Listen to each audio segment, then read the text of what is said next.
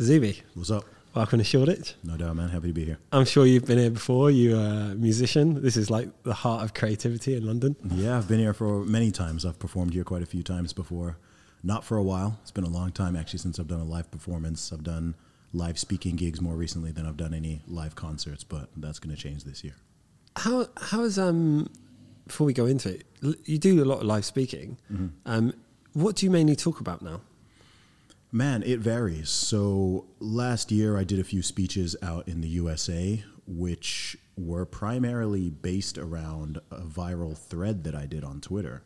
So I had a thread which went crazy, I think around Jul- June or July 2021, and it was called 20 Things I've Learned About Humanity during the pandemic. And that went viral. I think the thread itself got over 10 million impressions on Twitter. And then Daily Wire wanted me to write an article for their website expanding on it. And then Young America's Foundation wanted me to speak on the topic at their national student conference in Houston and then also at their high school one in Santa Barbara, California. So I did those. I also did um, a similar topic for Young Americans for Liberty. A couple weeks ago here in the UK, I spoke at Radley College Yeah. actually about the dangers of identity politics. I've done talks on mindset, health, fitness, entrepreneurship, music, all different kinds of things. I'm, things. I'm a very multifaceted guy. I don't just do one thing or talk about one thing. So I can talk about a pretty broad range of stuff. Yeah. What did you study? Computer science. Oh, really? Yeah. Is that what you wanted to do after, or were you like, yeah, I'm just going to go to uni? No, not really. I mean, I'm really into computers and technology. So when I was applying to universities, I thought that computer science would be a pretty good fit for me. Once I got to university, um, I studied at Oxford, which is a, a cool place, but I didn't really love my subject in particular. So in hindsight, I probably would have done a different subject. But by the time I graduated university, I knew I wanted to be a professional musician. I released my first album when I was in my second year of Yeah. uni. And then as soon as I graduated, I took a year out and just did music full time for a year, released a second album, toured around the UK, and then I moved to London and I worked in the corporate world for three years. And then come November 2011, I took the big plunge and went full time with my music. Yeah. So I've now been self employed for over a decade Yeah. and have had some moments where I'm questioning what I'm doing, but have generally not looked back too much. Do you know, um, we would have been about the same age when we started our first company. I remember my accountant, she was this old lady, still my accountant actually, well, her company. And when I signed the forms, I left and she went, Welcome to never working for someone for the rest of your life. There you go. And I was like, I was like, what are you talking? I was like a kid. I was like, what are you on about?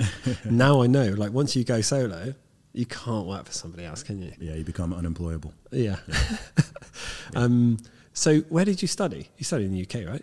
Um, Oxford University. Ah, okay, sweet. Yeah. Um, it's funny you say that because I believe that everyone sort of changes every three to five years. And when I look about my like history of being in, you know, um, like I've only started owning gyms in the last three years, like CrossFit gyms, stuff like that, and fitness companies.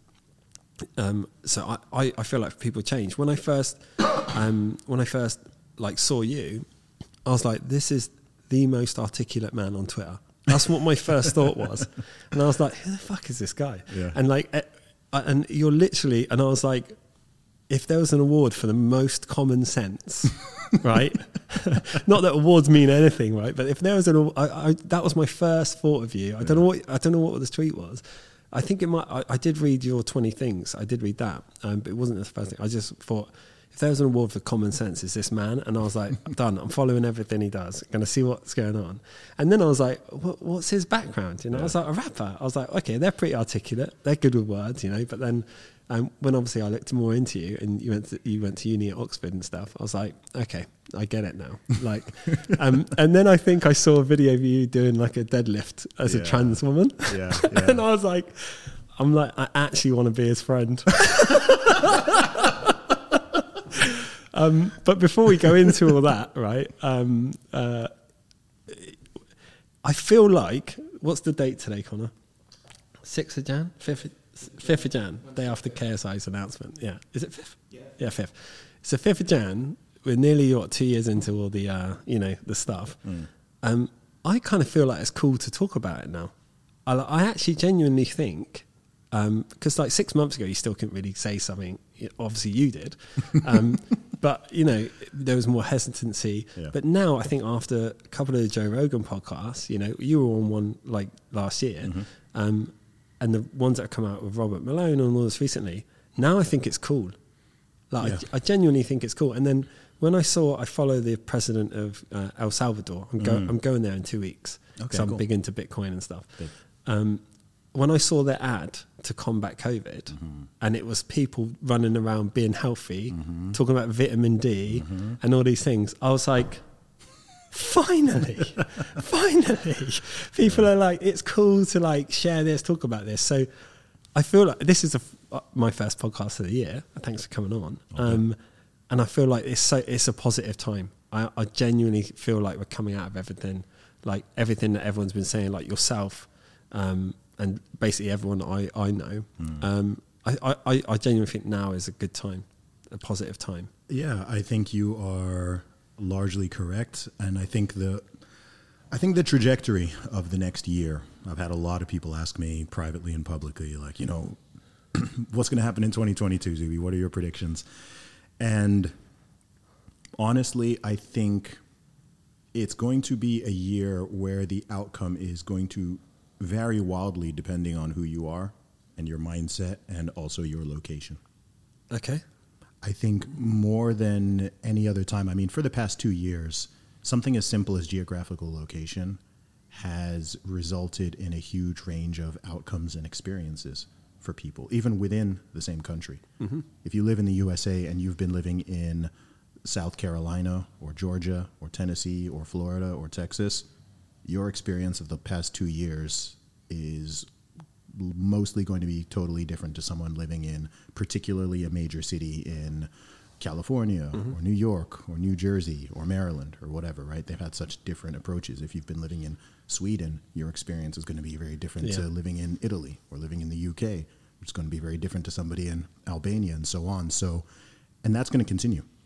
There are places which are continuing to ramp up and clamp down harder and harder and harder as the threat of any virus out there actually decreases, right? And this is something I called way back in 2020. I told people, I literally have a tweet just saying, every time you comply with the rules, um, no, what did I say? Every time you comply with the restrictions, they tighten them, Yeah. right? It's like an, it's like a boa constrictor, Yeah. right? Every single time, it's like, oh, you know, because you have. This has been a huge problem. Is you've got half the people out there, approximately, who from the beginning have thought the way out of this is to comply, mm-hmm. do everything that the government says, follow all the rules, wear your mask, take your jabs, stay home, do this, do that, just follow all the rules, and then we can get out of this. And then you've had other people, this is this, where I am, who are like, no, the way out of this is non-compliance, Yeah. civil non-compliance, right? The, the longer you go along with this, and the more things that you do, just because they're telling you to do them, you're jumping through these hoops, and you're being trained in this way.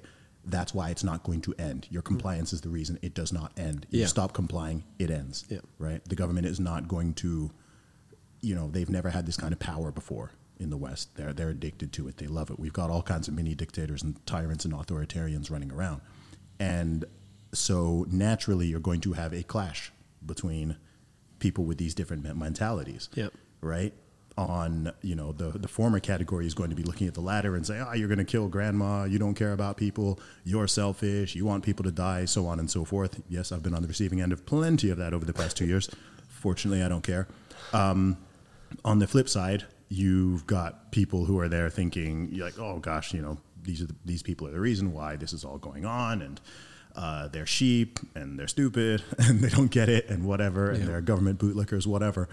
And so you've just had this clash going on and on. So I think that you're correct in saying that what is good now is that number one, the the, the actual threat of the virus itself at this point in time, no reasonable person can argue that for the past several months even that we're living through some super scary deadly pandemic even with the pumped up numbers and the inflated statistics Yeah.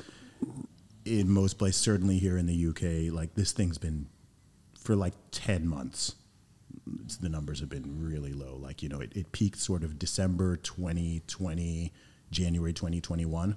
Yep. Stuff kind of peaked. And then it's been dwindling ever since then, which, by the way, is a great thing because another thing is that people are addicted to the negativity and the drama, and you've got millions of people who do not want this to end. Like, people need to understand there are people who love masks, they love lockdowns, they love having the boot on them, they do not want to live freely and normally, right? Yeah.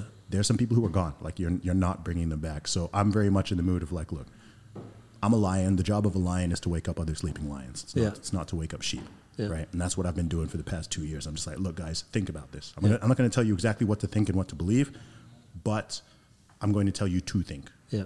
Right? We, we might come to slightly different conclusions, but at least ask questions, keep thinking, keep speaking. Don't do things that you know violate your own ethics. Don't Yeah. do things that don't make any rational sense. And um, at this point in time, the dominoes are falling. And Yeah. they're, they're falling pretty fast. They're gone. and I think that's why um, I think that's why you're seeing really desperate moves, even and really aggressive moves by certain leaders, especially in places like Canada, Italy, Australia, uh, France. Right, like they're really, really lashing out and trying to clamp down even harder on people, which is scary to some people. But to me, I'm like, man, that that's a cornered dog. Yeah. that, that, that that's that's happening from a point of of weakness.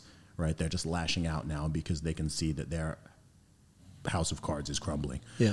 But just yeah, so- just in case you can, just in case you can hear dogs snoring in the background, that's Bruno. Oh, it's all good. That's It's Bruno. good. Could you um, give him a cuddle so he doesn't snore? if anyone listening to this, Bless it's not him. like we're not. Like, I'm not snoring. Like this is like don't be. That's so funny. Cameras on you. It's That's Bruno, funny. my English bulldog. He does that all the time. He normally sleeps here. We have to get him up. That's so funny. Um, but yeah, no, carry on about the House of Cards. Yeah, was just saying, because it's- it's I agree, I agree. And once the House of Cards fall, people start actually talking honestly about things, and they go, okay, well, forty odd million people just saw that Joe Rogan podcast. Mm-hmm. I, I remember putting an Instagram story saying, if anyone wants to talk to me about COVID now. Watch that first, and then I'll talk to you. I'm not going to talk to anyone that doesn't do any research, like genuine, like from actual professionals. Like I'm, I can't be bothered with it. You know, Mm-hmm. Yeah. I'm just going to get on with things. Um, but yeah, like you said, the House of Cards is Yeah. it, it has fallen. It- it's crumbling, man. And you know, one of the funniest things throughout this whole thing, especially when I've had people, uh, you know, detractors accuse me of being selfish, which is one of the funniest things someone can say because I've been fine throughout this whole thing. yeah, right? Like both with the virus itself and the impact of the lockdowns and the restrictions and measures. Yeah.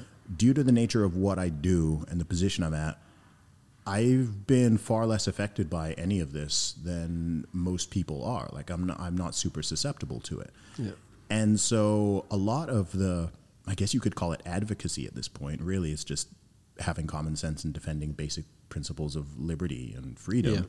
Um, that's been for other people's sake, right? It's just me saying, like, look, this is not how our countries, our societies, our political systems, et cetera, our rights are are structured, right? Like it's up to you. If Yeah. you want to do this or you want to do that or whatever, like I've just been against the mandates and the coercion. Mandates, coercion, discrimination, all of that kind of stuff. That's the thing I have an issue with. Yeah. You want to stay at home and you, you know, because you're worried about something, F- sure, fine. I support your right to do that. You want to Yeah. wear a mask? Cool. God bless you. You want to take this shot or you want to take this medicine or whatever? Cool. That's fine. Like Yeah. none, none, of this stuff is new. Yeah. Like n- none of this is new. I'm not trying to force anybody to do anything. I'm just saying like, look, like let's treat each other decently. Um, the government shouldn't be dictating whether or not you can go outside or how many people you can have in your house or if you can Yeah. see your mum for Christmas or whatever. That's not its role. It's That's silly. up to you. Yeah. Yeah, it's true. I mean, it's just it's turned a huge amount of people into hypochondriacs. And before this, if you met a hypochondriac, you'd be like, "What the fuck is wrong with this person?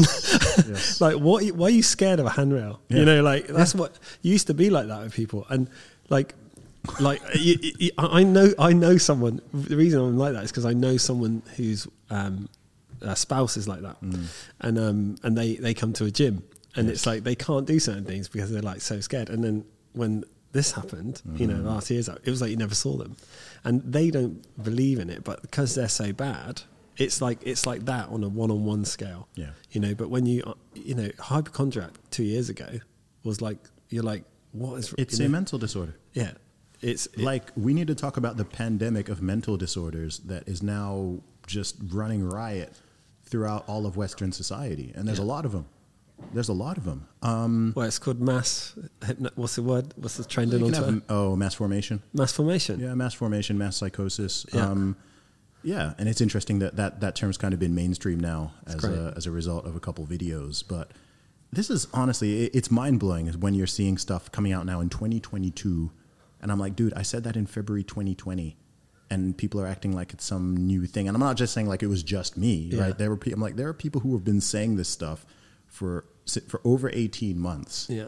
and it's being ignored or even ridiculed or it's not being taken seriously and then two days later they're coming out with you know, scientific studies show that uh, perhaps losing weight could help protect you from covid it's like we've literally been saying that from the beginning perhaps vitamin d perhaps people should su- supplement vitamin d S- s- experts experts say it's like guys come on Common sense. yeah It's, it's, just li- literally common sense. Like it, it, it is really common sense. I, you know, I can't. You know, it, it's hard. It's hard, like we could go on about that for ages, but I've got like I'm going to Yeah, bring yeah. points because I want. There's certain points I want to talk to you about. Sure. But because we like I'm the same as you. It, yeah. You you go outside and you go, what? You know, literally, it's like uh, who was I talking to recently? And it's um, it's like a if someone walks watches the news and they will because I always tell people don't watch the news. I've always said that since like uni. Um, people go, if people watch the news, they go outside, and then if I I don't watch the news, I go outside. You have alternate realities. You basically have an alternate reality to them.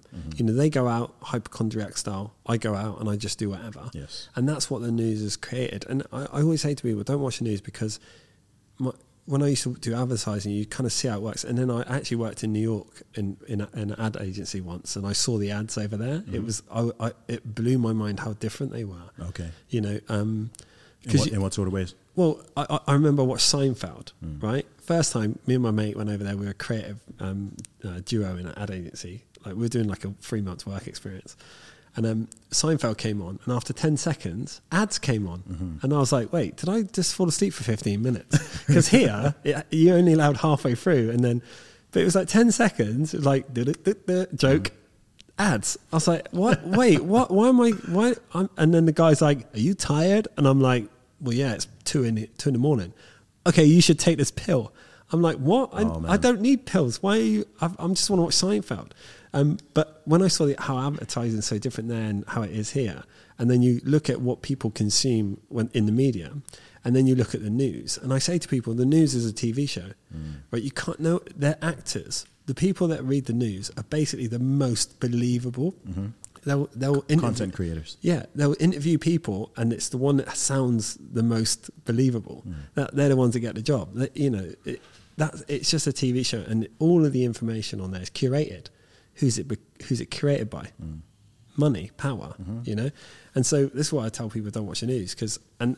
Even I even got to admit, like at the beginning of it, when I saw it all on TV, I was like, "Holy shit, this is mm. this is bad," mm-hmm. you know. And I, and I'm trained to like understand, you know, I've trained to understand yeah. it it took me a few months.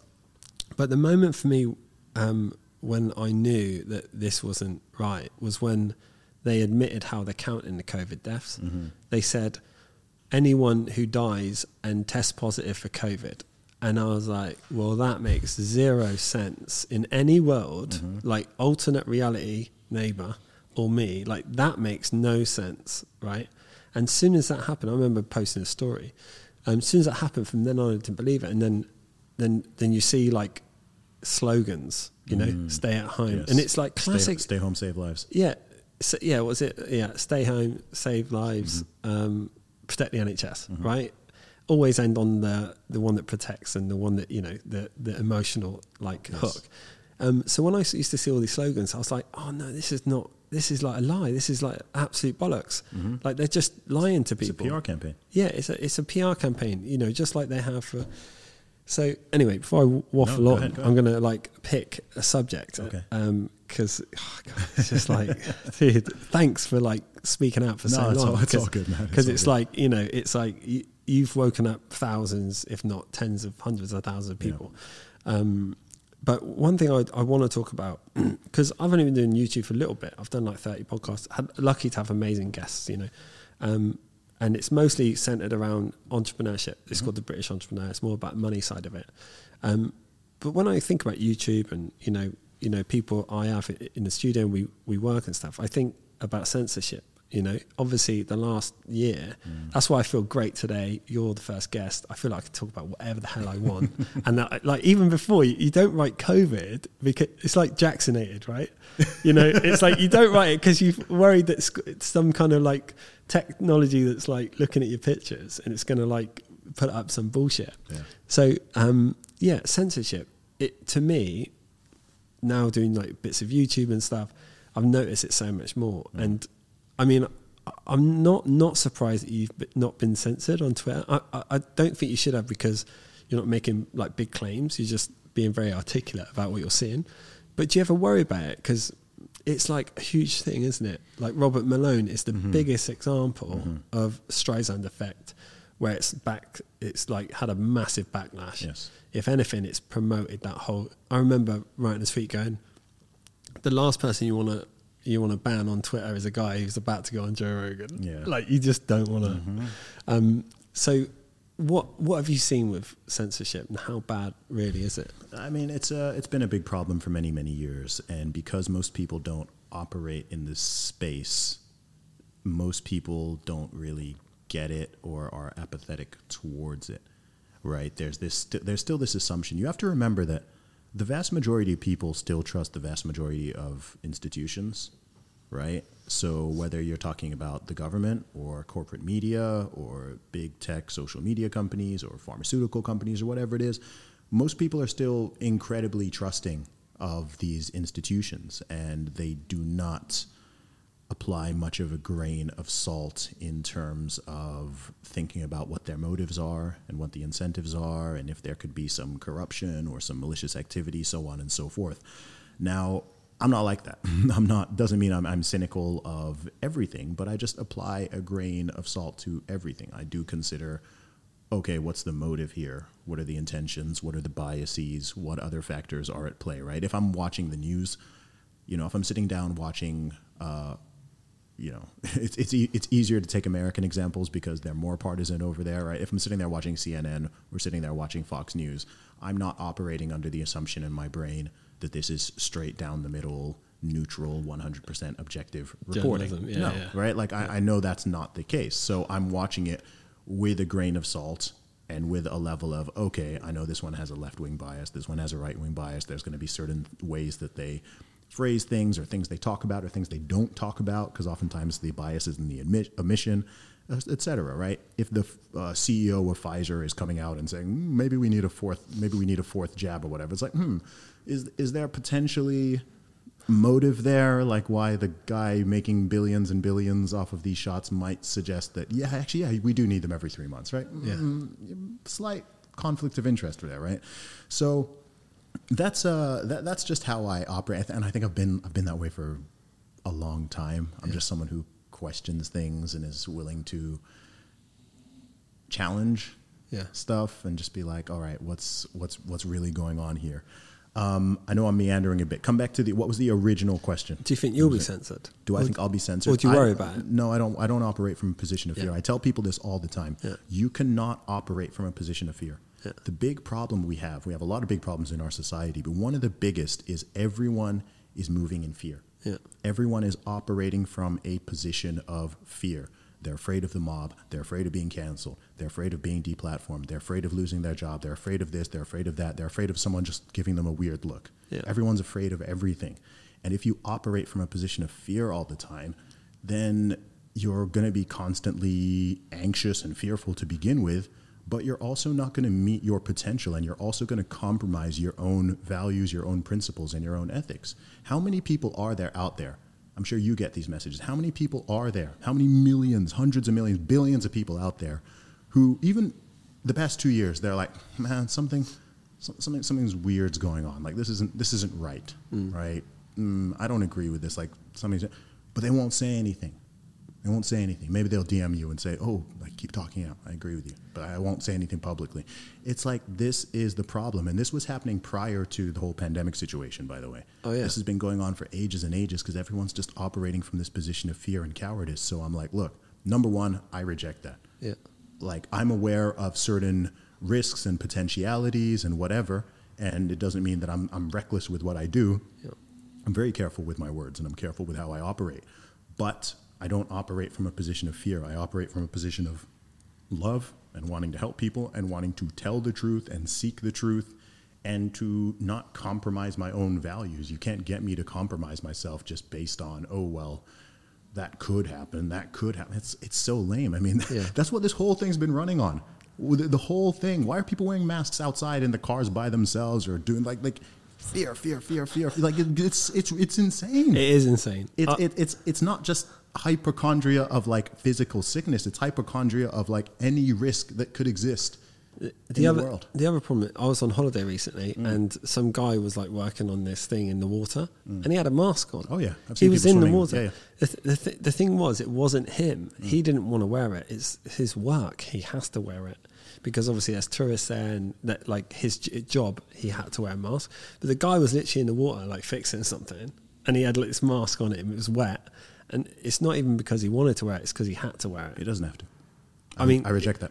I, yeah, I agree. He doesn't I, have to do it. I agree, but um, you know, even the GM of that whole resort was like, he's like, yeah, it's absolute rubbish. It's- like, I can't believe you do it, but we have to show it. It's like, They don't have to. No, I. I reject that. yeah. Every time someone says I have to, I'm like, no, you don't.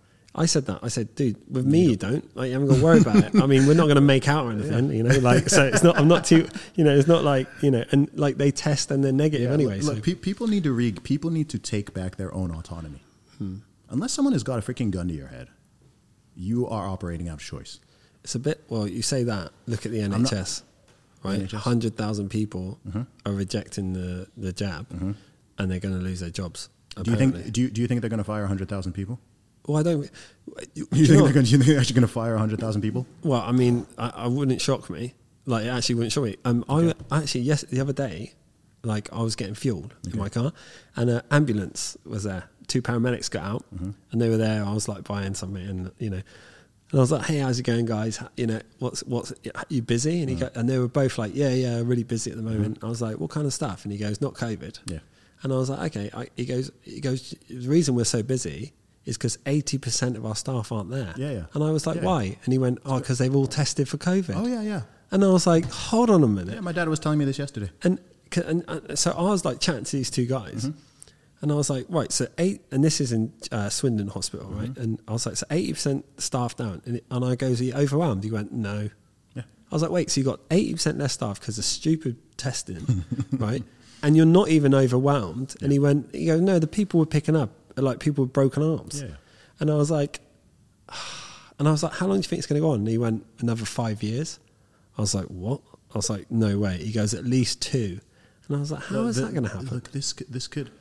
It's been the case from early that all of this can be ended tomorrow. yeah. all of this can be ended tomorrow. And this is why, like, you know, sometimes people get frustrated when I, you know, talk about cowardice or when I tell people they have a choice or whatever because they don't want to admit that. But this is all it is, is mass cowardice.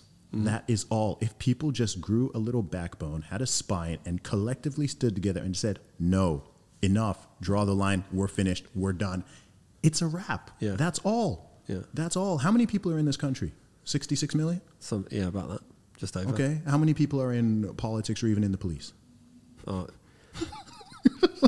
Do you know what? it's a right? wrap. Like it, this is the thing. Like and and people, there are so many police officers and authorities who do not even want to enforce this stuff. Yeah. Like they want. If you are in a, I mean, I had the same thing when I was traveling in the USA because I've actually got a lot of um, I've got I've got a lot of American police officers who follow me online. Yeah. And I noticed this. Like I was getting stopped by them in like New York and L.A. and stuff. I was like, whoa, okay, this is interesting.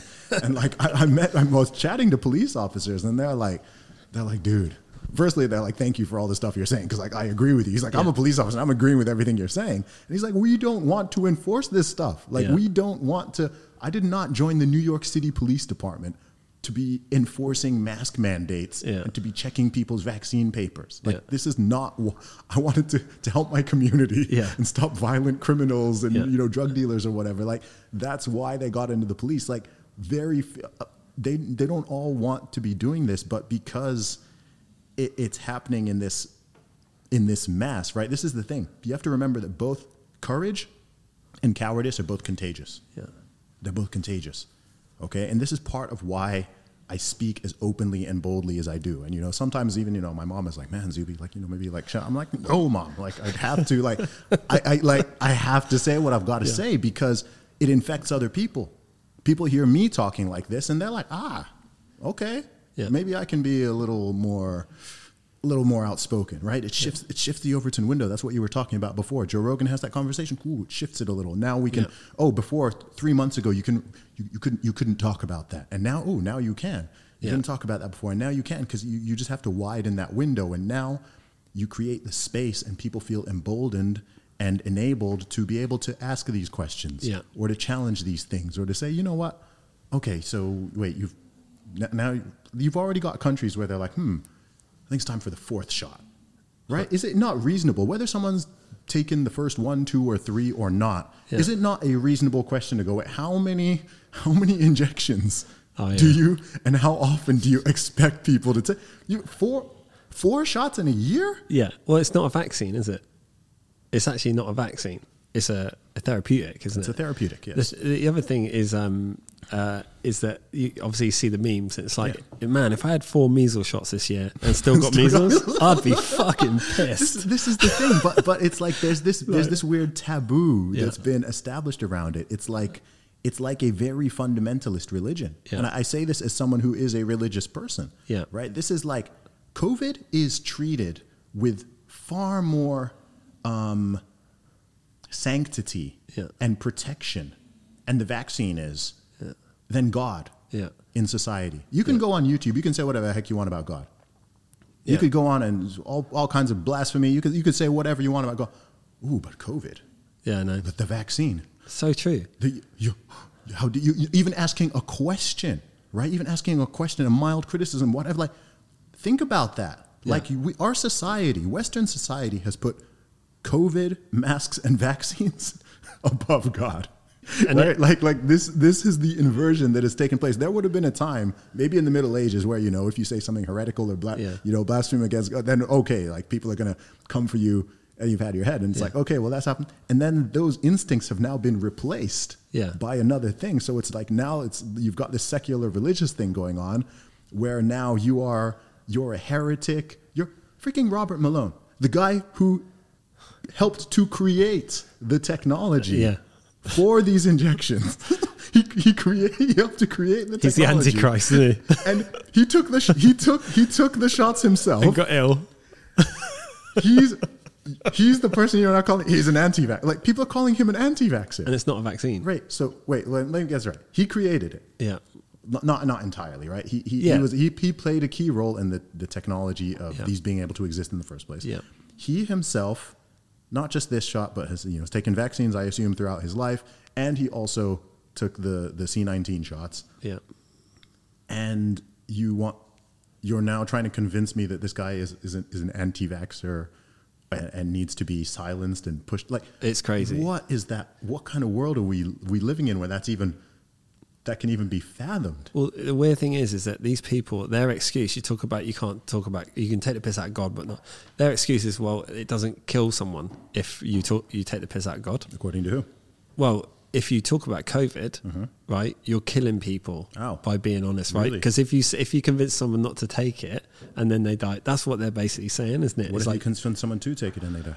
This is, by the way, I'm not- Exactly. by the way, I agree. I want to be. I want to be. Let me let me say something clear because this might be the first time someone's hearing me on this podcast, so they may not actually know what my personal views on this thing are. And my view is simply pro liberty. I like I said Yeah. before, I'm against the coercion. I'm against the weird cult like stuff that's been built up around all of this. I'm very much opposed to any like discrimin- discrimination or segregation or anything like that. I know tons of people who have taken the shot, triple jabbed, whatever, double, triple. I know tons of people who haven't, whatever. Respect everybody's choice. It's just like, look, I'm Yeah. pro informed consent. Yeah. If you want to take, you know, the, the, the way the arguments are going these days is like, you know, um, you're not, I take it you're not doing chemotherapy right now. no, not doing No. anything. Are you anti chemo? No, So why are you not doing chemo? Right? But but, I, but but I assume if you know someone else had cancer and they needed chemo, you you totally support their right to. if they wanted to do Heck it, yeah. but I'd I'd question it if it's right for them for sure. I'd be like, For- what for else is available? You know? Yeah, for sure. So, like, you know, I assume you feel probably the same way about aspirin, laser, laser eye surgery, paracetamol, so on and Yeah. so forth. Like, that's just how that's basic medical ethics. That's basic, basic human ethics. Like, it's it's on you. If you are an adult, Yeah. you make the choices choice. we need. Like, we don't all. Look, I like I like peanut butter. I'm also aware that there's people who can be killed. I can. There's people you can kill with a peanut Yeah. millions of people you could kill with a peanut, if not hundreds of thousands at least, right? So if you were to mandate peanuts, you're going to commit genocide, right? So this is so the fact that people are even moving with this with any medical procedure to me is just insane. It's just Yeah. like, look, it's up to you. Like we know you never force flu jabs on anybody. Like it's just like, look, make the decision that makes sense for you. People are in different demographics. There's risk factors. There's different equations for everybody. Some people have already had the virus. Some people haven't. Some people are 85 years old with comorbidities. Some people Yeah. are 15 years old and are perfectly healthy. To treat this all one size fits all the same is totally insane. And to try to stamp, uh, you know, trample on people's civil liberties Yeah. and basic human rights in terms of some sort of greater good. I mean, that's always been It's the crazy. tactic. That's been the tactic of every evil dictator throughout history. It's always been done for some kind of greater good. I agree, dude. And it's like going back to that paramedic I spoke to the other day, and he goes, he goes to me, he goes, he goes, you know what? There's like fifty five thousand people going into hospital for the flu every year. Yes. And he was like, but he, and he was confused. He was like, no one talks about that. No. And I was like, fifty five thousand is quite a lot actually. like I didn't realize it was so high. But he Mm. goes, no one's talking about that. And he goes, he goes, wait, and talking about um, um, I was thinking about this the other day when I knew you were coming on. Is I think of it as a bit like a football, like the current situation is like a football stadium, right? Mm. You've got hundred thousand people in Wembley watching it. You've got twenty two players on the pitch, which Mm. are basically politicians and the power. Everyone's watching what they do, what they're doing. And to going back to the police thing, they're only protected these players Mm-hmm. by a thin layer of yellow jackets, very thin, Mm-hmm. you know. And it- normally they just sit there and watch the crowd for the whole game.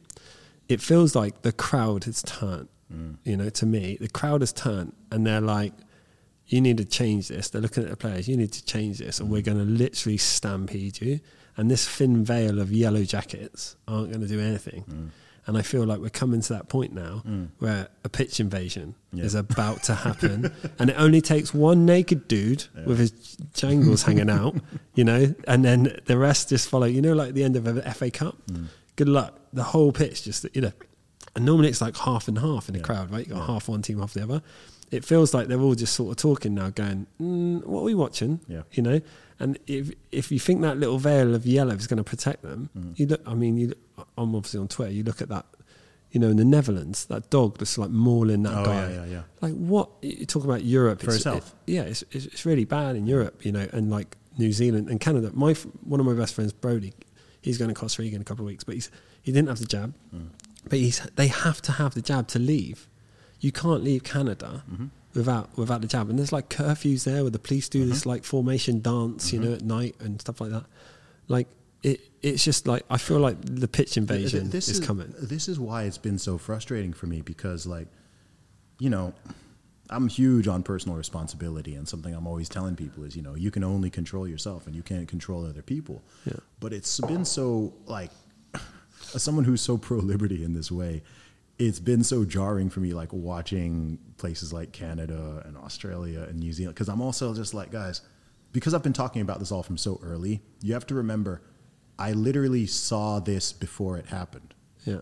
I was like, this is what's going to happen. Like, these are the steps. Like, I saw this back in freaking March, April 2020, 2020, when people are there calling me a conspiracy theorist. It's never going to get that bad. Oh, that can't happen in Canada. Oh, it'll never. And I'm like, guys, you're not, like, if you keep, if you keep going in this direction, this is where you end up. You're going to end up in a freaking police state. You're Yeah. going to end up with author. I think in the West, people have been, um, you know, our generation has always been free, right? We we missed we missed the big wars. We missed the like obvious tyranny and dictatorships and stuff like that. So for us, like freedom is like, oh, freedom, freedom is a given, liberty is a given. Like that's just taken for granted, whatever, right? People don't realize just how quickly that can go. People always think, oh, that can't happen. I'll tell you the two things, the two types of mentality. Well, there's more than two, but two types of mentality that have just like led to Canada being how it is, what you were just describing. Number one is it won't go that far mentality. And number two is that can't happen here mentality. Yeah. This is Canada. This is England. This is Australia. Oh no, we're not we're not China. We're not communist Russia. We're not what like that, that can't happen here. And it's like, yes, it can. Everything that this might be one of the deepest things I say on this podcast. People need to understand every single thing that has happened in history can happen again. Yeah. Every single thing, good and bad, it can all happen again. Why? Because human beings have not fundamentally changed. It's the same. We're the same people. It's not like oh, you go back to the 1930s and 1940s, and all of a sudden humanity magically evolved, you know, from their from people's grandparents and are not prone to the same emotional and cognitive errors and the same biases and the same tribalism Yeah. and the same evil and cruelty, as well as the same goodness and generosity. All of that, everything that's happened in the past can happen again. We're not done. History is not over. And okay, we overcame all the bad things and now we're just good and we're good to go. It's like, no, you always have to be vigilant. Hmm. There's always going to be, I believe the default state of humanity is authoritarianism. It's not liberty. Hmm. It's authoritarianism. Liberty is very rare. Look, look, how, look at human history. Look country to country. How, how many decades have people been free?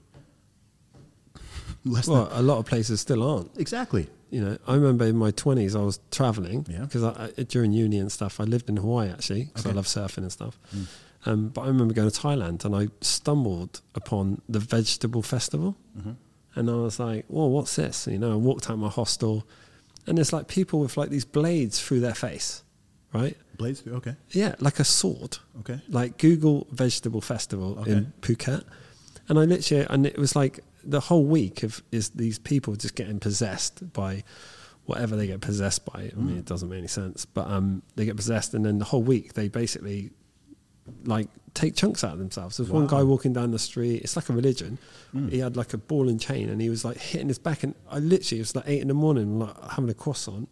Yeah, look, vegetable face. See that guy with swords in his face? What? like put when you edit this, although we don't edit this Yeah. actually, but stick a screen of it. So Wow. I, I'm like, dude, I'm like 23. Yeah. I walk out the thing, you know, probably hungover, and I'm like holding my old Canon camera, and uh, no, this is no word of a lie. I walked out, and this guy is walking down. I saw a guy taking chunks out of himself, and I'm like, like holding a copy. And then I see this other guy with a sword in his face, and I and I'm like, what? And I, I go like that with the camera, and he goes, like that. He literally turned and let me take a photo of him. And then he went off, and I was like, I thought he was possessed. Huh? Because they go, "Ah," like all this stuff, you know. I mean, Whoa, sorry I, if this I, is, no, I haven't- heard of that. dude. I, I never heard of it. No one told me, and it was just the weirdest thing. I was like, I've got to get out of here. So what's it got to do with vegetables? No, I don't know. I, I, oh, oh, basically, the first day, When you said vegetable festival, I was there all like, okay, this sounds Dude, innocent. I mean, what basically the first day, thousands of these people are walking down, and as they walk to this like temple or church thing, they randomly get possessed. And if they do, it's like it's all guys, by the way. No, no women get possessed doing Okay. this, right? It's all guys, and it's like if it happens to you, it cleanses you or, or something like that. I don't mm. know, but I was like, I was like, and then I thought to myself, I'm like young, you know, like I didn't really know much, and I was like, how has some young guy like got to a point where he's putting a sword through his face, like an actual sword through his face, going to scar him for life, and it's all because of this religion. Mm. And I was like, wow, it's not like that in London, thank God. And then when I travelled and I saw all these different cultures and mm. all this type of stuff, I got back and I was like, oh my God, I'm lucky to be born in England. Oh yeah. I was like, I'm like the top one percent of lucky, and you know, talking about Mm-hmm. you know, and yeah, we you know, we almost had it like too good. We Too had good. it how everyone should have it, Yes. right? And then I've always said society is pretty fragile. Mm-hmm. Like you know, you know, everyone's different, whatever. But but yeah, I, I remember seeing different cultures, and you know, like, and I was just like, it's actually quite fucked up. Like even in Fiji, have you been to Fiji? No, not yet. So half of the population, roughly, is Indian. Mm-hmm. Our fault. We sent them there to pick sugar, you know, cane, sugar cane. What? The problem is over there, they've got no rights. They can't own land. Mm. So now they're just stuck there. They can't afford to leave. So they're all like cab drivers selling random stuff. But when you look at things like that, Yeah. get Fiji because of surfing, I you do a lot of surfing, and um, you just think, oh my god, it's crazy. And then so now all this last two years, it was pretty bad in a lot of the countries. Pretty bad. You know, North Korea, knows, that's like the full end of the other spectrum. grief, yeah. Yeah, They probably got it better. No, I'm just kidding. No, I'm just kidding. Um, but you, you, you look at you look at other countries. You think, and it's like we're like retracting all the progress that was made. Yes. You know, and also when you know when like we're, I think I'm a bit older than you, but when we were like 18, we pro- we actually thought that we were like, you know, the end of like evolution, right? But really, we're still cave people. Yes, Like when you actually look at around, you, I'm like, oh my god, we're actually like cave people still. All look, all we've got. The only advantages we have as modern people is we have better stuff, we have more tech, yeah, and we have access to history. yeah, Those are the only advantages we have over our, our ancestors. That's all. We have better stuff, Yeah. and we have access to their mistakes and their triumphs. We- so we can look back. That's why history is important because you can look back and be like, let's not do that again. Right? That's why I'm looking at places right now that are reinstituting segregationist laws. Yeah. And I'm like, guys, that's bad. Do you know how I know it's bad? It's been done before. Apartheid, Jim Crow laws, Yeah. like racial segregation, like we it's been done before where Yeah. you where you say, okay, these people have these rights and privileges. These people have have different ones. This is the up, uh, this this class is above that class. It always results in hostility and eventually violence. Yeah. Right? Like we we we know this and it's like people are so dumb that because they're feeling a little bit scared or because they're trying to social signal or whatever that they're willing to go through this again. And look, I grew up Yeah. in Saudi Arabia.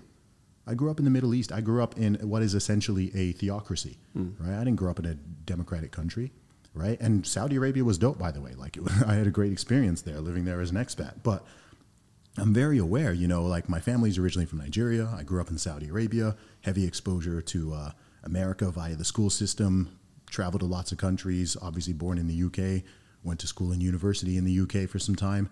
So when I look at the West, like, I think I, maybe from having this perspective, I appreciate more how unique some aspects of it are. Yeah. So when I'm seeing people, when I've been seeing people being so quickly, being so quick and so enthusiastic even to jettison hmm. These concepts such as liberty, such as treating people equally, such Yeah. as non-discrimination, what and I'm seeing people advocating for it.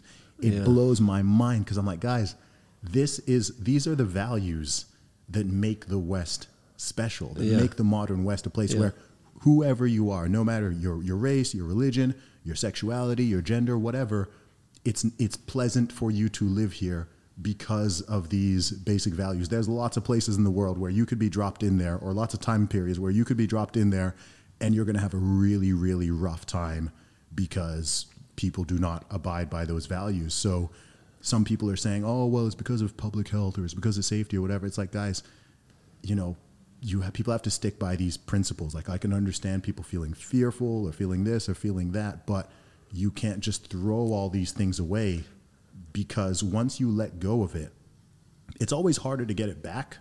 You know, like typically if you want to get freedom back or you want to, you know, after it's been heavily infringed upon, real talk, historically, normally it takes a war.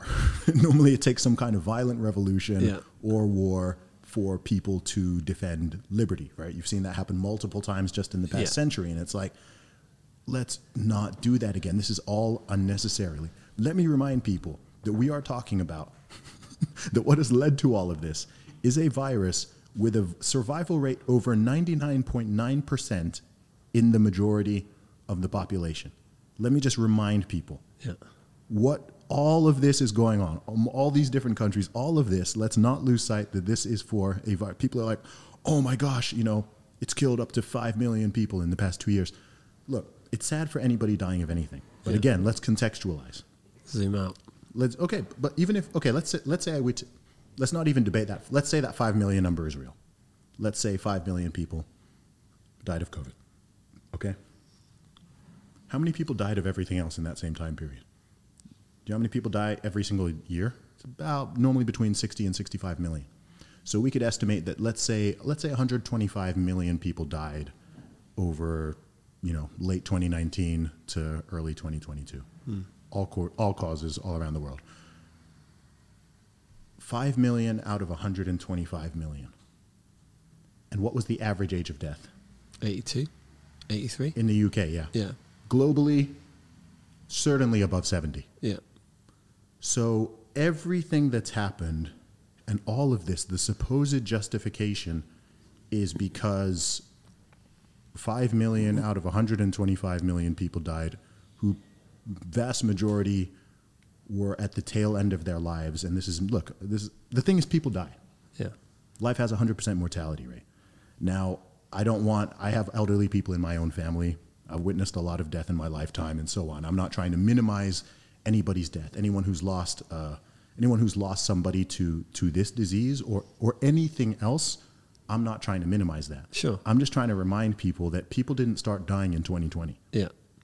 Yeah, I think people agree with you. I agree with you. Yeah, but, but the thing is, people lose the sight of it, right? Because people get so absorbed in certain numbers. some people. Cause, yeah, because there's been Yeah. such a focus. You have to like it's the past two years have been like there's one disease that exists. Yeah, It's really been like that. Like if you turn on the TV or you look, just glance at a magazine or you hear the radio, you don't hear about heart disease. You Yeah. don't hear about cancer. You don't hear about colds, flus, um, tuberculosis. Well, you don't hear. All you hear about is COVID. Yeah. I saw that Tony Robbins thing that he did. Do you see what Tony Robbins said? I don't think I saw that actually. Well, he calculated the amount of COVID deaths, and then he, he looked at all the other deaths, and he was like, "Well, it's the same amount, Yeah. but there's like like ninety percent less flu deaths, ninety percent less like heart attacks, whatever." bit, bit weird, eh? Um, what, interesting. When you were just saying that, do you know what I thought? I, I thought, is this just a product of capitalism? When I say that, right, everything goes around in circles, and also history is written by the winners. So if anyone's wondering how fucking bad it was, it was ten times worse. okay, because history is written by winners, no matter how you look at it. Um, yeah. So like, if we don't want to be repeating anything, but when you were talking, then I thought is this our we're we, we, you know capitalism is what the west is really is is our cycle it's a bit like recession right every 15 20 years there's a huge recession they're going to get worse because inflation's a joke we could go on that for a, while because you know i'm a big bitcoin guy um, but is it going to be every 50, 20, 100 years a product of capitalism? Because ultimately, all this is about power. Politicians are just puppets. We all know this now. Politicians are basically people that just write laws or try and pass laws for power. You know, it's like Rupert Murdoch. I mean, one of the things I was like, how's Tony Blair getting an award? We won't go into this. we won't go into this unless she's actually going to chop his fucking head off when she when she does it. Like, but it's like I think like a million people have, have gone online. Have you seen the thing? Yeah, the petition. Right? How that man? Just anyone that watches this that's not from the UK, we hate that man. We hate. No one likes Tony Blair, right? That's not true. or maybe a few people, but they're probably wearing eight masks and having 27 jabs. Um, or they I don't know, or they benefited from the war. I don't know. well, I'm, I'm just, you know, guessing. But um, what was I saying before Tony? But uh, capitalism. capitalism. Ca- cycle of a capitalism. Mm-hmm. Is this potentially a cy- part of a cycle of capitalism? Because we did have it really good, Mm-hmm. right? But for them to bring it back, it, you know, a couple of years ago, I remember saying to someone, I was like, something needs to change. This is this shit's getting out of control. Like you just see everyone online like partying, just like you know, like Mm-hmm. I was saying that we need a war. It. Were you? Yeah, I was saying that like 2017, 2018 that we need a war. Uh, Not, yeah, that, not I- that I want one. I was thinking of a recession, to be honest. Like not so bad as yours, but uh, you know, maybe a recession or something. You know, but um, I just thought I remember thinking this is like it's getting out of hand. Mm. You know, like social media, everyone's just like you know doing whatever. So is this? A, I've never thought about this until you were talking. But is this a product of capitalism? You how, know, are you, how are you defining capitalism? Um, well, okay, everything's based on money or power, right? So to sell products, you need a market, right? Was there a time a couple of years ago where the market was like, right, everyone's free, right? Now, you know, because all the there's there's a few companies that own pretty much everything. They kind of dictate everything, right? BlackRock, State Street. yeah, and, all um, these, right? Vanguard. So it's like when they run out of things to sell, make money out of, they need to do a shift, right? Is this potentially one of those shifts that happens in a lifetime where they're like, right, we need to make money. The best way to make money mm. in the world right now is drugs. Mm. How do we implement the best way to make profit mm. and get money from the middle class and all this kind of stuff? Because there's there's lots going on in that as well, where you know elite want more money, I, I, I hear you. I think I get where you're where you're coming from. I mean, I'd I'd hesitate to call it capitalism because I think the past two years have been so anti-capitalistic by what capitalism is actually supposed to mean.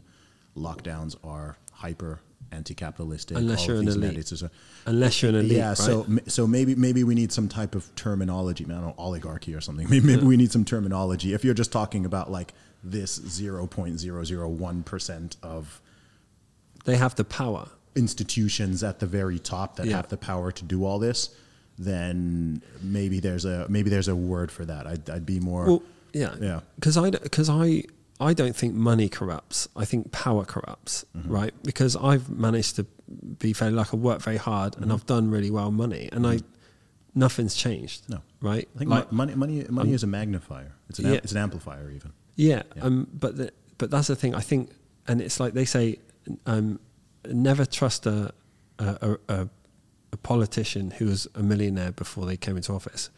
Um, uh, no, they said tr- trust Oh, okay, one, I was gonna say. but don't trust a politician that's become a millionaire. Yeah. Right, and it's so true. And it's like that person, right, has gone in there, you know, and that's why I think money doesn't change people, power changes, and w- all these decisions have come from Mm. the biggest positions in power, Mm-hmm. and politicians. I mean, like Boris, like he's not. I think he's all right. Right, he's a bit of an idiot. Mm. You know, he went to Eton. They all go to Eton. Blair went to Eton. They all come out. They're put in these positions. You know, because they want whatever it is. But really, the people with the strings, you know, like the classic Muppet Show thing, uh, they're not like Boris isn't. You know, so th- there's something about him I like. He's all right. Like I'd have a probably have a laugh of him. You know, if we had a like you know a chat or Yeah. whatever. You know, but and it makes you realise that the people actually making these decisions, this whole shutdown isn't Boris. No, I don't think it's him. No, it's not. It's it's the people with the, the Look, biggest you've, got or, you've got organizations like the most obvious things, the World Economic Forum, the WEF. If you look at everybody Oh. and anybody who is connected to that thing, they are all singing from the same hymn sheet Yeah. and have been, been this whole time, right? So when people talk about, you know, the globalists, like they're not just throwing out some random word Trump there. talks about them. Yeah, it's like no, there are these big globalist organizations that get these countries and their leaders marching in lockstep. They're not all making, you know, France, Germany, Australia, UK, like they're not all Canada, they're not all disconnected mm-hmm. and that there's no glue binding them together. It's not by magic or by accident that they're all implementing oh the same policies and the same rhetoric and the same everything around the same time even when it makes no scientific or logical sense nor ethical sense Yeah. that's part of a program. You've got things like the freaking Great Reset. Like it's really, it's literally out there. Klaus Schwab wrote It's a on their book. website. Klaus Schwab wrote a book called Yeah. The Great. You can go buy the book on Amazon. Like it's literally there. You're talking about Build Back Better. Like you get know, a free job with it on Amazon? don't even know, man. So, but the, the the thing is, the thing is, people would people don't like. I think people really like the term, and then you have this term conspiracy theorist, right? Which people like to deploy to. Well, the the term was largely popularized by the CIA, right? To Yeah. dissuade people from coming up with ideas around things that they may be up to. And they get a crazy guy from the outback to be Um, like, "Hey, there's Yeah, yeah, aliens." yeah, exactly. They'd like And pick the person, give Yeah. him two hundred dollars, and go, "Here goes some crack." Yeah, and people try to lump it all together, you know. So like, oh, if you have any questions around like this whole COVID narrative, then you're oh, you must you must also believe that the Aliens. earth, the Earth is flat and run by reptilians or whatever. It's like, dude, no, No. Um, but our world is obsessed with binary thinking and false dichotomies. You Yeah. know, people don't like to go into gray areas and go into nuance because we live in an era where people just want to be comfortable. Yeah, Comfort is comfort is gonna kill the Western world, man. yeah. Comfort is the thing that is going to lead to the downfall of this empire, shall I call it? It's Yeah. going to be comfort, complacency, and the weakness. Bruno's going for it Sounds like a again. machine gun. Rosie, can you give him a Um, yeah, little the, the, the, the, the weakness, the weakness that just comes with that. Because look, man, I, I don't even I don't even normally talk about like places like China, but I want like China must be looking over Laughing. and just laughing. Like they're just like, what on earth are those guys doing over there? Like we are going to crush them. Yeah. Like what are they doing? they're, they're like, they're like, do you know what they're saying? They're like, they're like, oh my god, they're even trying to be like us now, and look how crap they are at it. yeah, but but, but, but do, you, do you know what it is? Amateurs. dude. like You're not even, and the, the the way that like people Oh are even af- terrified to even talk about China, like the way China just has the West by the balls on everything. It's like you can't even talk about like where this virus originated from. Yeah. right. You Oh can't even God. like China. China has not been even. They don't even talk about China in the news. No. They're still claiming to this day. China's claiming that five thousand people in China died of COVID. Really? The whole time. Look look look up the official. De- They- they look, said please- recently look, on please, the- please, please look up the official death count of China for the whole two year period.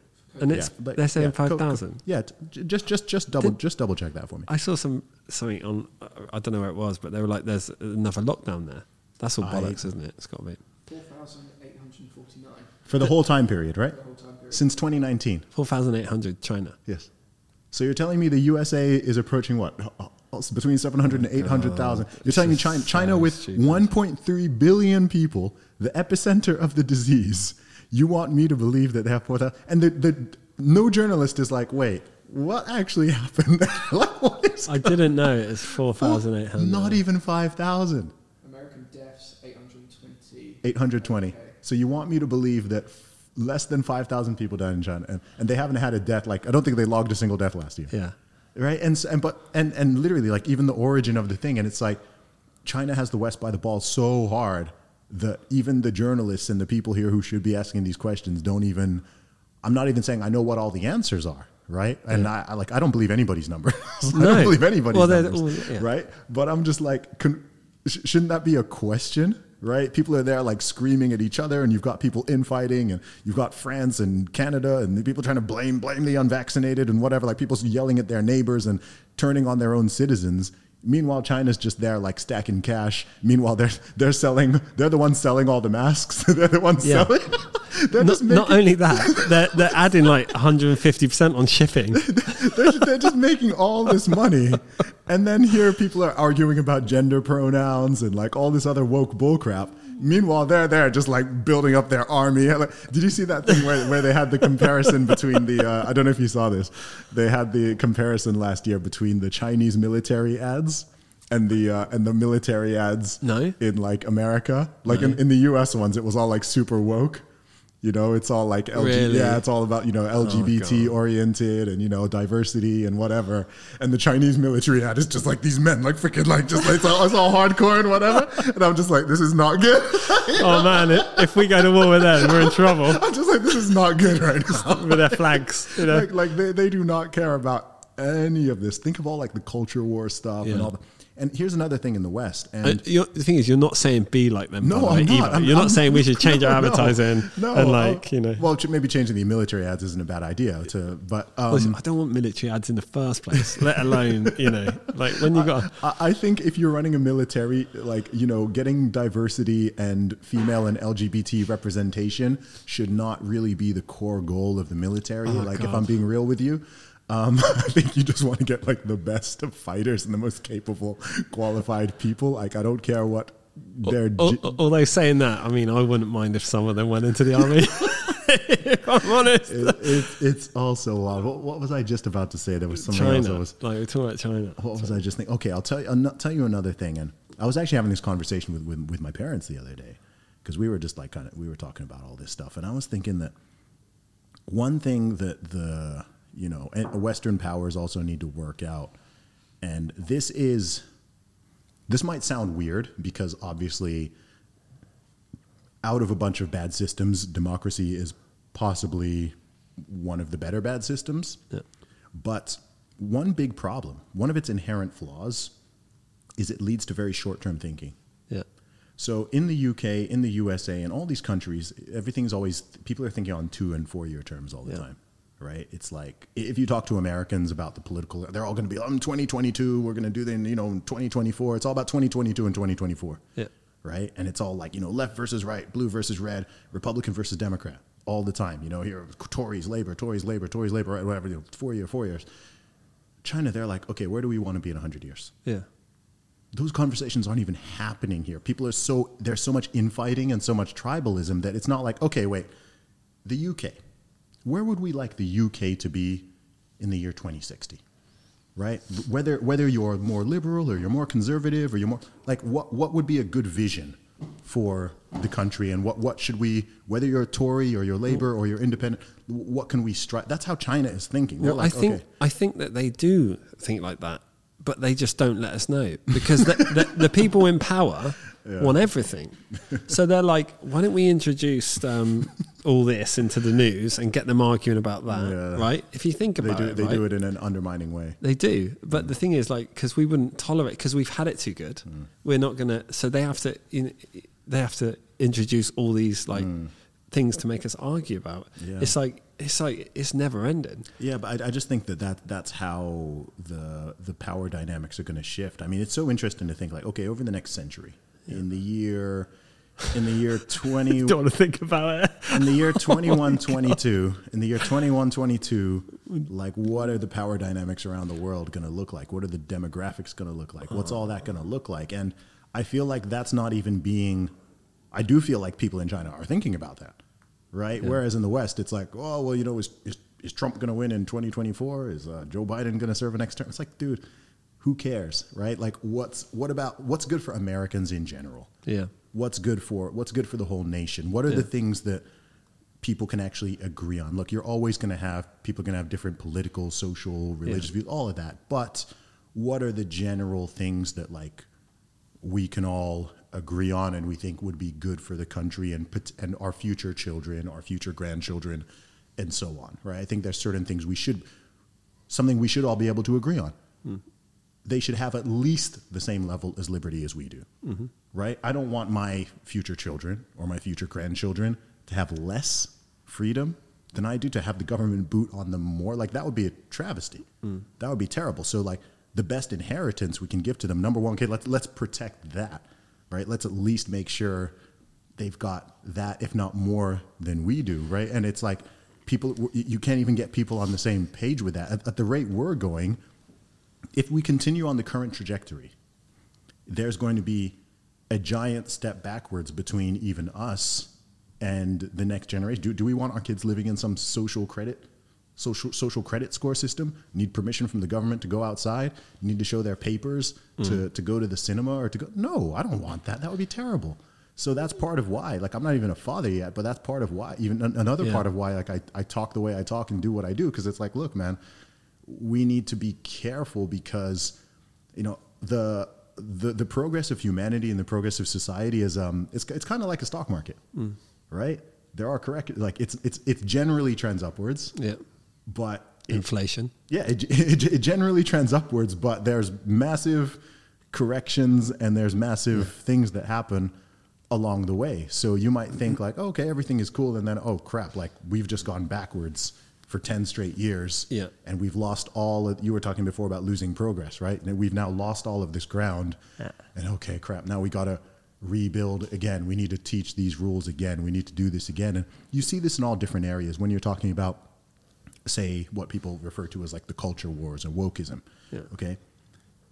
I would argue i think there's a strong case to be made that um, something like uh, race relations Yeah.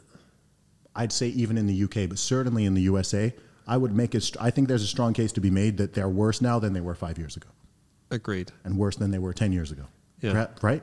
Not not because because not not because people have fallen into some kind of like you know vicious vicious racism again, but because th- this so-called movement that is claiming to be against it is Yeah. now reinstituting like they're going back like they've gone backwards They've gone backwards. to, to, to some of this uh, rhetoric and, and stuff that they're putting and i'm like guys like what are, you, what are you doing like why are you it was like a mini COVID, right? Mm-hmm. When the whole BLM thing and the protests and stuff like that, like I felt a bit awkward. It was very weird Like I felt a bit awkward, and I was like, not like, am I racist? Because like my best friend since I was two is a guy called Leroy, Mm. right? So since I was two, like my best best mate is a mixed race guy, Mm-hmm. And so I grew up. I never grew up around it, right? I just thought everyone Mm-hmm. It's people. It was yeah, like i'm the same and it's not not even like that. I was around everyone, Yeah. right? Where so so for me, and then and when the whole BLM thing happened, like when people were like trying to tell people to do things on social media, I was like, hold on a minute, weird. What's go- it was like a mini COVID. It was like oh, people are trying to tell me to do something, I'm- and I'm, I'm like, like I, what? And- like, and- what's going on? Like, I'm going. I feel like I'm going back. And like, what and what's important to note is maybe that's when you really noticed it, but that had been building up for many many years prior. No, and that, yeah, Uh, and then and then it forced you to pay attention to it because it was like something big happened, and it was like okay, now everyone Yeah. is seeing this. Like this has been creeping. I want to say from especially around sort of 2014 or so. Yeah. like that stuff has been really like Really? yeah, especially in the U.S. Like that sort of rhetoric, it's been really really amping up, or like or this idea that like oh, it's okay to be racist against white people yeah. because you can't be racist against white people because they're changing all the definitions and this and that. And so now you're seeing, I don't know if you saw that video from uh, Arizona State University that went viral last year, where like uh, there's these two there's these two young male white students sitting in a sitting in one room and like these girls come up to them and they're like trying to get them to leave and they're calling like it, the whole. It's, No, it's, oh, oh, you have to you have to check out this video. It'll probably annoy you, but it's like you're just listening to them speak and you're like, gosh, like what have you been indoctrinated into? This is you're just Yeah, no, it's weird. I've seen some Yeah, videos yeah, similar, and you're like, you're like, this is just odd. Because, uh, like, because also when I was like 18, 19, I mm. was left. I, I was like, oh, the world's amazing. Like everyone should just go travel. I was like, if I was a politician, I'd I'd fund everyone that's like 18 to 21 to go traveling for three months not even a bad idea. right? And I was like, they, like we should give them that off the student loan, like three grand to go traveling, and they have to go.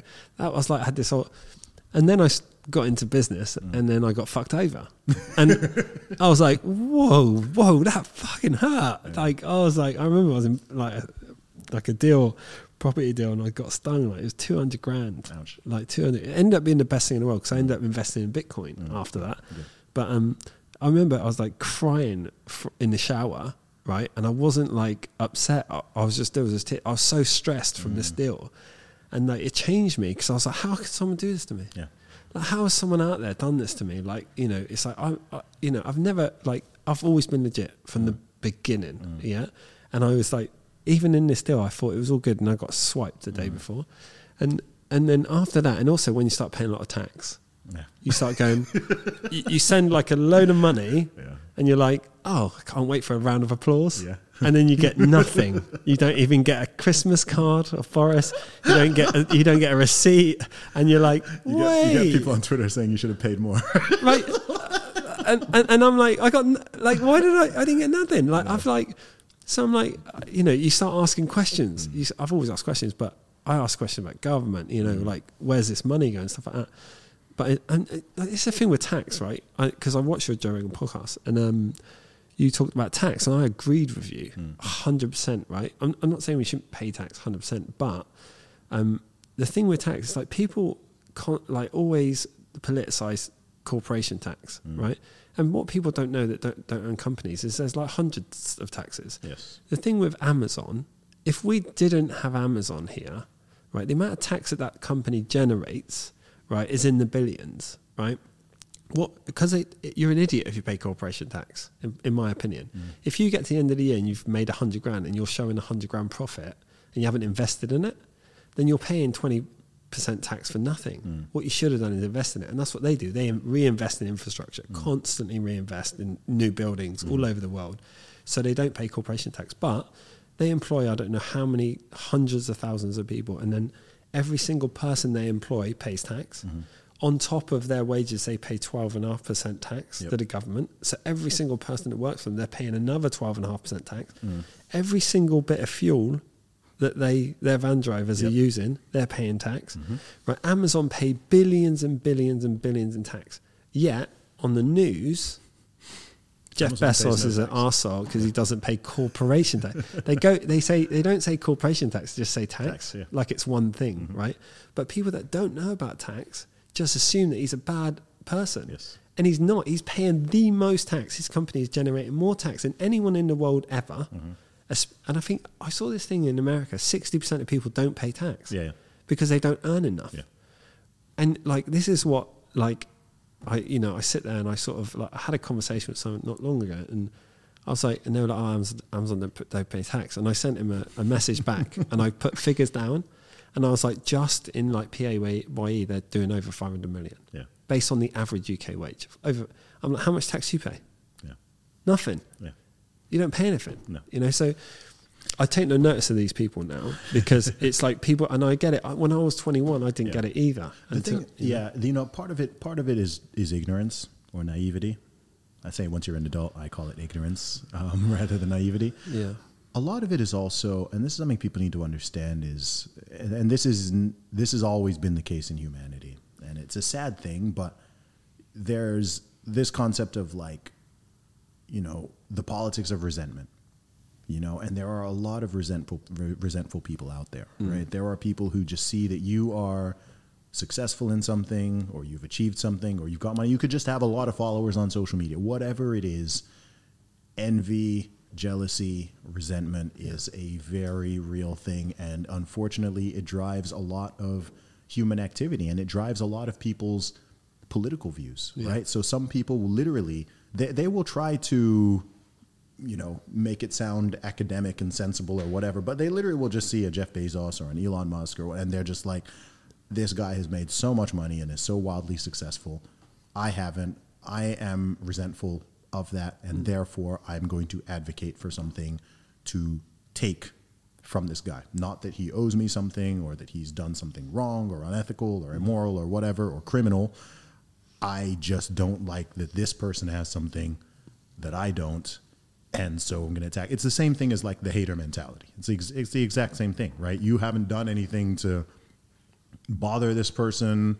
You've never even interacted, whatever, and all of a sudden they're just attacking you. That's it's like whoa, like wh- why is this person so mad at me, right? Yeah. And it's it's that you know there, there's different ways because so much human behavior, and I've been thinking about this a lot, especially over the past couple of years.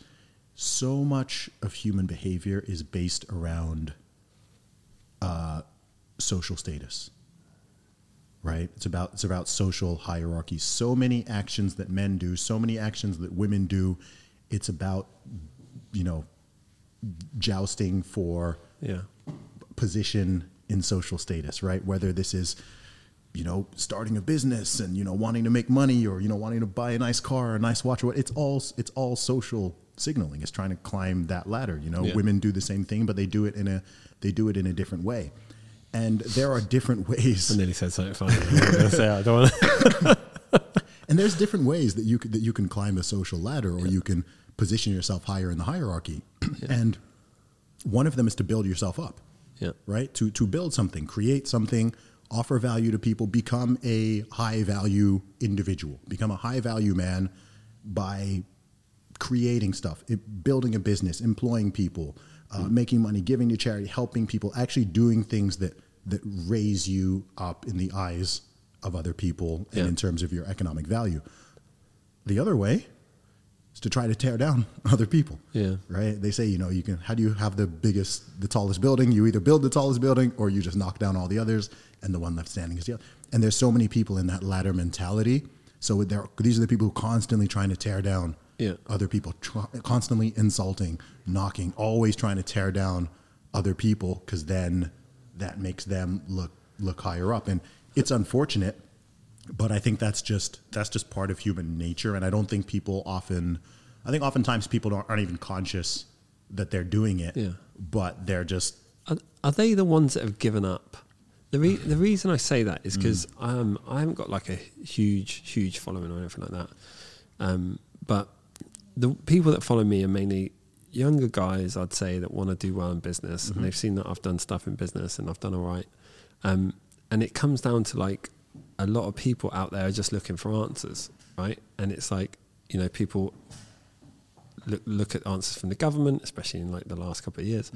Um, but a lot of the messages I get are like they they just want me to tell them how to do it. And it, and what I the reason I I do the YouTube channel is because I don't know. I did it in one thing, right? But the problem is out there you get these scammers and they're like I know how to seven step like how to, you know, make you a million quid in a month or mm. whatever. And it's like the thing is for me, I've done well in one area, mm-hmm. right? But if you put me in charge of selling swimming pools, I'm fucked. Yeah. I'm not going to be able to. le- I'm good at marketing, I think, mm. But I'm not going to be to, good at that. I'm not. I can't make money out of everything. Yeah. Right. I'm not. I, I just did it with this one thing, and I, because I have done it, people think I can do it with everything, and I'm like, just because someone made money doing one thing and they did a write up with it, and Mm. you, you think they're cool, you think you like them and stuff, and you want to like follow, like it's not you. If anyone says I can do it with everything, they're just absolutely lying. Yeah. Like hundred percent lying. Like I, I, that's why I try and tell people. I'm like, he's still going for a snort. I, I, I, I try and tell people that it's like just get, if you can get if you're really passionate about something, you really enjoy something, and you can make money out of it, then great. But it's like I was watching. I think I was. I don't know who I was watching recently, but they were talking about wealth. You know, most people put a monetary value on wealth, Mm. right? But it really, I've always. I think it's about time. I think it's because I travelled a lot and Yes. I, you know I've been to places, and I'm like, wow, I actually don't need money because I'm lucky already. Mm. I'm one, I'm in the one percent of luckiness just being born in the UK. So, like, the, when the wealth comes down to time, it, it comes down to ho- you know how much, how many minutes you spend doing what you really really like, and if you have money, right, then that allows you to spend more minutes doing what you like, Mm-hmm. right. But depending on what you like doing, you you don't necessarily need a ton of money. Mm-hmm. When you have kids, you need money. Right. Sure. Yeah. So I think like, but it throughout my twenties, I kind of like had my own business, but I used to go Hawaii surfing. Yeah. Like, you know, I'd kind of minimize my work output. But what I find with you know younger guys looking for answers is that I saw something recently, and it was like the difference between men and women is that men are based purely on their output. Mm. So society, referring to what you were talking about, society is that if a guy doesn't produce any output, he's worthless Yes. right? Yes. Women don't have to necessarily. I've got five sisters, right? Mhm. So I can, you know, I can, you know, back myself on this. But women don't necessarily have to have an output, Boom. right? But guys, the the problem with young guys now, and it's like I read these messages sometimes, like don't respond to them all, but it's like I feel this like desperation in younger Mhm. guys. And the last two years, it's sort of gone up a bit Mhm. because they're like, I can't get out and do anything. Mhm. This is like, you know, what do I do? It's like literally some people have been like, what do I do? Mhm. And I'm like, I don't know, you know. Um, but uh, one of my things I want to talk about was social media, and I feel that this like translates in social media. It's like there's so, you talk about watches and stuff like that. You know, what's it called when people wear it? They rent it or wear it all. And it's like show before you've got it or something. I can't remember. Oh, Well, fake it before you make fake it Oh, fake it until you yeah, make it. Yeah. this whole culture. Um, I'm, I'm, because your your audience is different to mine, right? Mine's Mm. more like younger guys want to Sure. make money. So when I see this is what I mean. This is what worries me a little bit about what's happening is that it's amplified that for younger guys, um, and because society, um, because a guy's status or whatever is based on his output, Mhm. which sucks. You know, um, I feel like it's not good. It's just social media has just elevated it, made it a bit worse. Yeah, well, I think social media presents very different challenges to young men and to young women. Mm. And this is based on what we are already talking about in the way that men and women find their way, find their place in social hierarchies, essentially. Um, you know, that what, what you said there actually is, echoes something that my, my dad says quite often, which is that, um, you know, men define themselves by their work and always have. Women can, but they don't have to. Right? So a woman can be a, I always find using the term high value kind of weird, but a woman can be a very high value, very appealing, very attractive woman without this output, mm. right? Without like the work, like, because that, because men and women are attracted to different things and, and value different things. Yes, Yeah. there's some overlap, but it's, it's different, okay? Um, this is just biology. so in in that sense, the modern world has, has presented all sorts of unique challenges to everybody. But I think men and women, particularly young men and women, both have their own sort of unique sets of challenges, and something like social media amplifies that further. Social media is just just one factor. There's so many. th- This whole topic is like a whole book, actually. To be honest with you, like Yeah. there there's so much that's going on there. But I think something that's certainly tricky for young men is in the past, I believe it was much more obvious what your role as a man in society should be. Yeah. Protector and a provider. Yeah. Protect, provide, preside, in the words of my friend Ryan Michler. Right? And that is still true to a large degree. but it's also been it's also been complicated because for better or for worse or a bit of both um, you know there are more women working than ever before and are a lot more independent and so we're living in this weird time where our biology is still the same like fundamentally men and women men are still generally attracted to the same thing in women as they've always been and women are still generally attracted to the same things in men as they've always been um, but society tries to pretend that that's not the case They Denying try- it is silly. yeah yeah it's, it's Yeah. like it's kind of denied and it's uh, oh if you talk about it you're some bad person or there's this idea to treat men and women like they're identical but also simultaneously very different Hmm. and it's kind of maddening and frustrating and i think a lot of young guys who aren't well oriented they're kind of looking at this whole thing like what do i like what am i supposed to do you well, know, if they like, haven't, if they have no output, Yeah. then they their output is their voice, right? Mm-hmm. So if they need to get laid, Mm. they're going to be like, "Yeah, I agree with you," right? What else are they going to do, right? Especially if you're a young guy and you feel like, "Oh shit, I've got nothing to offer," Yeah. you know. And you know, I say, you know, the reason I talk about it is because it actually upsets me a bit when I get messages like that and I feel the desperation in such a short message. Mm. I'm like, it, I'm, I'm just glad I'm not that age. Yes. Like bizarrely, I'm glad I'm not that age. Oh, I'm so lucky to be, you know, where I am now. Yeah, um, yeah it's weird. But um, one of the things I want to talk to you about is mindset because Mm. when you when I've watched all your stuff, not all of it. I'm not weird, um, and I am busy. there's a Um, lot of it out there But I've, okay. I've, you know, you, you talk about mindset a lot, Mm. and you do coaching and stuff. Um, and I think that's if you're an entrepreneur, that type of person. I think it is a mindset because I, when I was younger, I, I and I started a company and stuff. I was like, oh, I'm, I'm, I'm lucky. Mm. I actually used to think that I was like the luckiest person on earth. I still think I'm lucky, but when I look back now and I think of all those pivotal decisions that I made and how much work I actually did, Mm-hmm. and ho- if I was to compare that to people back then, not so much now. I think people do more now. Mm. Um, w- would you know? I, I, I'm not. I, I'm not lucky. Mm. Like I did make decisions, you know, and it was Oh, my mindset. And even though I grew up around certain people that told me oh, I couldn't do things and all Mm. that kind of stuff, which is a big problem for people. Um, I my it was my mind, no fucks given. Basically, Yes. I'm gonna, and I made tons of mistakes, but I enjoyed them all. Mm-hmm. Um, and so, you know, when when I saw your stuff and you talk about mindset and stuff, it like it made me really think about like what I've been like as well. And because when I first saw you, I, th- I was like, oh, this guy's like 24. and I was like, I was like, well, how's he so articulate? How's he know so much stuff? And I was like, oh, he's actually been around a little bit longer, mid thirties. I was like, okay, that makes more sense. He's gone through. I can, I can like kind of, I, I'm one of those people who can who can pass for like a very wide range of ages. Right? Yeah, I, I can tell people I'm sort of anything within probably like a 20 year age range, Yeah. and they don't really bat an eyelid. Yeah. Yeah. Um, yeah, yeah, I thought you were about 25. Yeah. You know? um, it must be Photoshop. No, it's kidding.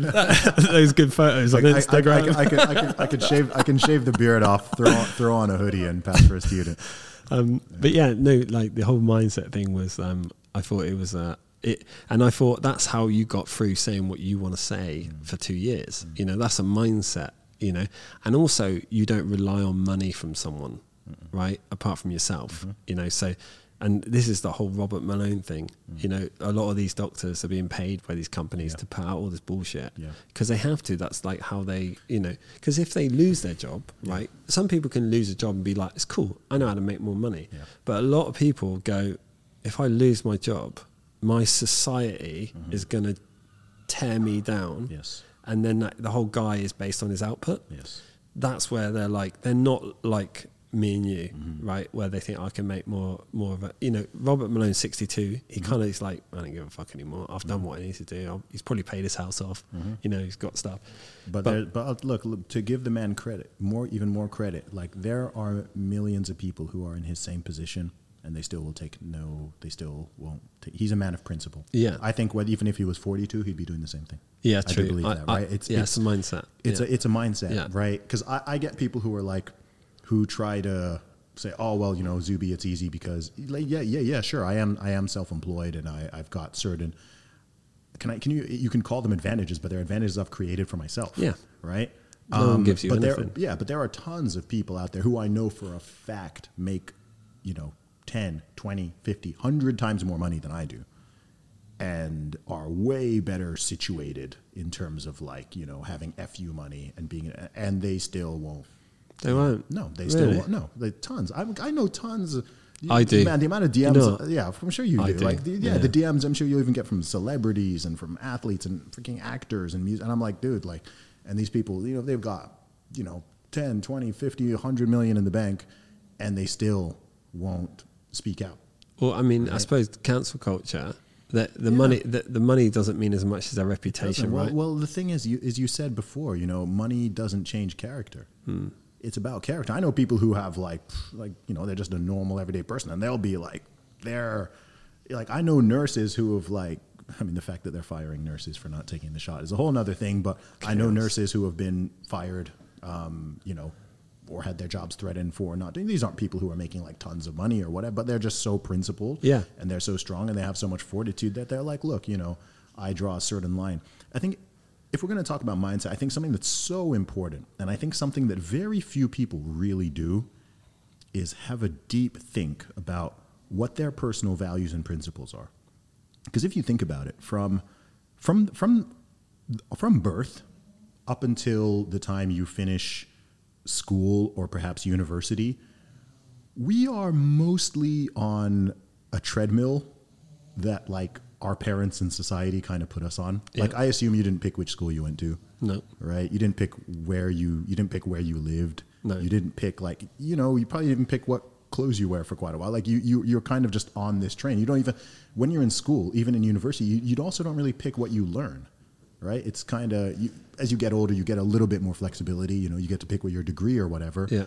but it's kind of all just handed down to you. It's not until you graduate and you go out there in the real world and you actually are suddenly in that position of making your own decisions. Yeah. Right. And so for someone who's say 25 years old, it's entirely possible that someone, you know, someone's 25 and they've only had like four or five years of actually really being truly in charge of their own lives. And I think it's really important for young people in particular, but even older people to just take some time and to sit down and think, okay, what are my what are my values? What are my principles? What motivates me? What are the things that are important to me and less important? Because everyone has a different scale. You know, you, if you want to take, um, you know, there are certain things you could consider. So, for you know, um, money and finances, uh, free time and leisure time, uh, relationships, uh, family, uh, personal health, all these things. Because the truth is, in most things in life, almost everything is a compromise. Like life is made up of, of, of trade offs and compromises. By us being here right now having this conversation, it means that both of us are not doing something else, a multitude of things that we could be doing. By being here, you're not there. By doing this, you're not you're not that. So everything is always trade-offs and compromises. So people need to think, okay, what do I value? So I so, so I did this when I was in my early 20s, late mm-hmm. late teens, early 20s. I really had to think about this because you know, I studied at Oxford University. A lot of my friends, as soon as they graduated, people were just looking at, okay, what's the highest paying field? Investment banking. Boom. Like so many people Yeah. run off, rush off it, you know, and okay, we just want to make, they were seeing the salaries, people were making these bonuses, whatever. Cool. Like people just flood into investment banking. And I was like, you know, and I felt that, I kind of felt that pull as well, mm-hmm. you know, like, oh, okay, lots of people are doing that. makes sense. I mean, yeah, but then I'm like, wait, what do I, what do I value? Like, what are, what are my values? And I learned early, one of my big ones is freedom and autonomy. Hmm. So I would rather, you know, there was a time period where I knew for a fact, like some of my friends were making multiples, multiples of what I was making, but they were the ones jealous of me. Yeah. Because I'm the one who's able to, like, work when I want. You know, oh, I, I don't want. I want to take Monday off. I'm taking Monday off. Oh, I want to go do this. I want to go do that. I was just able to live my life and do whatever I wanted. So I'm talking to my friends, and they're stuck in the office, and they're like, "Man, you're so lucky." I'm like, "Dude, you make five times as much as me." Yeah. Right. But I'm the one who's able to do this. So, you know, or what about health? Right. If you're working so many hours, how many people run their health into the ground because they're chasing money? A lot. A lot. Does that make sense? Right? I mean, your health is worth more than money. And if you if you doubt that, talk to somebody who has got like a serious health problem and, a, and a lot of money and see which one they would rather, you know, if you've got some look, you It's know, true. not even just not even just health, even age. Yeah. Even age. Okay. You know, would would you um Would you swap positions with Warren Buffett? No. Why? You don't want that money? How much is he worth? Oh, I don't know. I don't, no, I just well, I mean, I I won't swap with anybody. Okay, let's say you can still have your life, but let, let's just say you're just swapping. Say you're swapping bank balances and age, just those two factors. You wouldn't do it. Well, no, I'm okay with money though. Right? Okay. If I was poor, But w- okay, even if you were poor, would you do it? If you were broke, would you do it? Well, it You- depends but, how- but, but then, but then you also have to take on his age. how old is he? How old's Warren Buffett? Eighty-five. Maybe he's maybe older. how old's Warren Buffett? No, I wouldn't. No, you wouldn't. The Why? answer is no, I wouldn't. Yeah, but why? Because you know that Well, your he's yo- gonna die soon. Yeah, you know your youth and your time is worth more than Yeah. billions and billions. Uh, how old is he? 91. Ninety-one. Right? you, you, you, you know that Okay, but age. okay, but say someone was ten years older, you probably would, right? Yeah, but You probably would. Yeah, Th- yeah, th- but- I know what so- you're saying so- with but- health, though. Yeah, yeah. Yeah. So, so, so there's a trade-off with like time, health, like age. So I'm just, think, I'm just, but this is the point of the conversation, Yeah. right? Because most people don't even think about this. Like, okay, Yeah. what, what's that value hierarchy? Is the most important thing just having as much money as possible? Some people on on a like as a knee jerk, you might want to say yes. Yeah. But then you really think about it, and you're like, no, actually, there's things that are way more important It- than the- having. The thing with someone in their twenties is they're usually healthy though. Yeah. The thing is like because because I'm like forty and uh, I a year and a half ago I was in the you know when the lockdown started I started training every day in, in the gym in my gym because it was closed obviously, um, and I got a slip disc Oh. in my back and I remember I was like laying here and I thought I would literally give every single penny in my bank to like Yeah. to like get rid of this. Yeah. It was so bad I couldn't walk. I had my legs in the air, and, I remember I was like, oh my god, like you know. And so when it comes to health, you know, um, I always I always think. Top yeah, priority. it is more of a priority, and but when you're young, you don't care, right? You know, this is this is a thing. I didn't really care that much when I was younger. I care more now, um, but but when I look, you know, I'm not dissing my friends or anything like because I'm still friends with my friends from school and Yeah, stuff. Um, I'm probably the healthiest Mm-hmm. by far. Like you know, probably the fittest. You know, but then they've got loads of kids. I don't have kids. It's very different. You know, it's Mm-hmm. See- like see, th- this- factors are different. This is know. the this is the thing, right? You know, it's it's all like I said, everything is trade offs and compromises, Mm. right? And so you people because because the equation is different for everybody, Yeah. And people need to be honest with themselves. People need to be, you know, some people are. It's okay to not be driven by money, yeah. right? It's okay to not be driven that strongly by I don't know. Uh, romantic relationships or having tons of leisure. Like, there's some people who just want to work. Like, they just want to do Yeah. their work, and they're very willing and happy to sacrifice other potential things in life because they just want to do Yeah. their they just want to do their work. There's other people who are like, you know what? I enjoy just like traveling and surfing and doing this and doing my hobbies or whatever. And like as long as I've got enough money coming in, Yeah.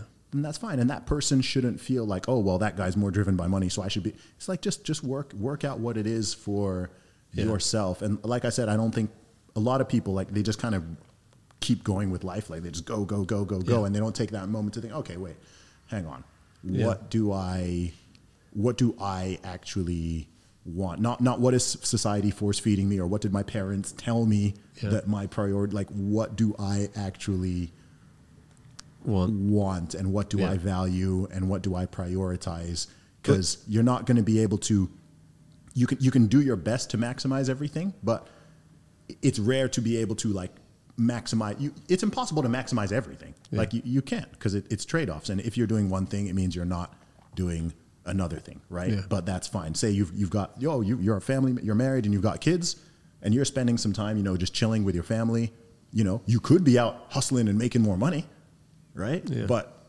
no you value that time there Yeah. More than that time there It, so it is the thing is our environment, isn't it? It's mm. because a lot of people finish uni and they're in huge debt, yes and then all of a sudden they're like, "Well, I have to get a job. I can't go traveling. I have to mm. get a job because I've got to pay off my debts I've mm-hmm. got." Um, so some people don't have the option. That's why I said I remember when I was young and I was like, you know, hey like, can i can i jump in go on. they chose that Yeah, well, so they uh, have the option they yeah they, chose do. that no one's for you know forced to go to university and get in debt No, no, no, they're not. But they are incentivized by it, right? It's easy to go to university, and that's the problem with the government. That's why I said that if I made a rule, Mm. it would be like pay for every person at the end of their degree to go away for three months, Mm. or pay for their flight, at least, and make them travel so that they get to experience the world a bit. But Yeah. the problem is, and it also depends on your mum and dad, right? If you've got Sure. parents that are like, you need to do this, you need to do all that, you kind of a lot of kids want to like you know, it's a social like, I- I like hear you. the output thing. You know, Absolutely. But, So- but this is the thing that that's what growing up is though, right? It's if you if you think of growing up like again, I'm I'm I'm not a parent yet. Um, I'm an, I'm, I've got nine nieces and nephews, so I, I kind of see this very much in action. Yeah. But if you think of like the process of growing up, it's and I've never, never really articulated this before, but if you think of it really, it's it's a slow and gradual transfer of like skills, knowledge, and responsibility Yeah. from your parents and other figures over to you. So if you think of like a newborn baby, it's zero, zero one hundred, right? Like newborn baby, no autonomy at all, Yeah. no responsibility, no accountability, no nothing. All you Yeah. do is sit there and poop and cry and scream, right? Parents, The good old hundred percent, right?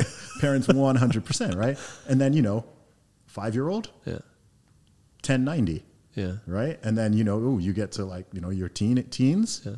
it's closer to a I don't know. I don't know the numbers. 50, But yeah, a I- fif- I a see fi- what you're yeah, right. Like a, Yeah, fi- yeah. a 50 50 kind of thing. And then eventually you become an adult. And I would say, you know, the parental role never goes all the way to zero and it shouldn't. Doesn't. Right. But it's now like, okay, it's like 95 5 or like 98 2 Yeah. or whatever. Like you are, you're a grown man. Yeah. You know, you might seek your parents' advice or something and whatever, and you still respect them and whatever. But if they've done their job properly, you're now on that thing. And then if you choose to have children in the future, Yeah. you then repeat that process and it's like this gradual transfer. And it's like, that's actually kind of cool. Like that's actually kind of like the wave and chain of humanity. That's how Yeah. we, how we all got here. Like everything has just been passed down and passed down Yeah. and passed down. Saying that though, I was talking to my mum at New Year. She was around my house, and um, we're talking about. I was talking about um, because I was talking to someone. It's like when you meet someone for the first time, that's how you treat them for the rest of your life. Mm. And I, what I mean by that is like my friends from like when I grew up, like Leroy and stuff. They still talk to me. You know, like I'll meet someone now and they'll see what I've done and whatnot, and go, "Oh, I'm going to ask this guy for this, this advice, right?" But my mum, I asked her, and I was like, "I was like, Mum, how old do you think I am?" And she went, 11.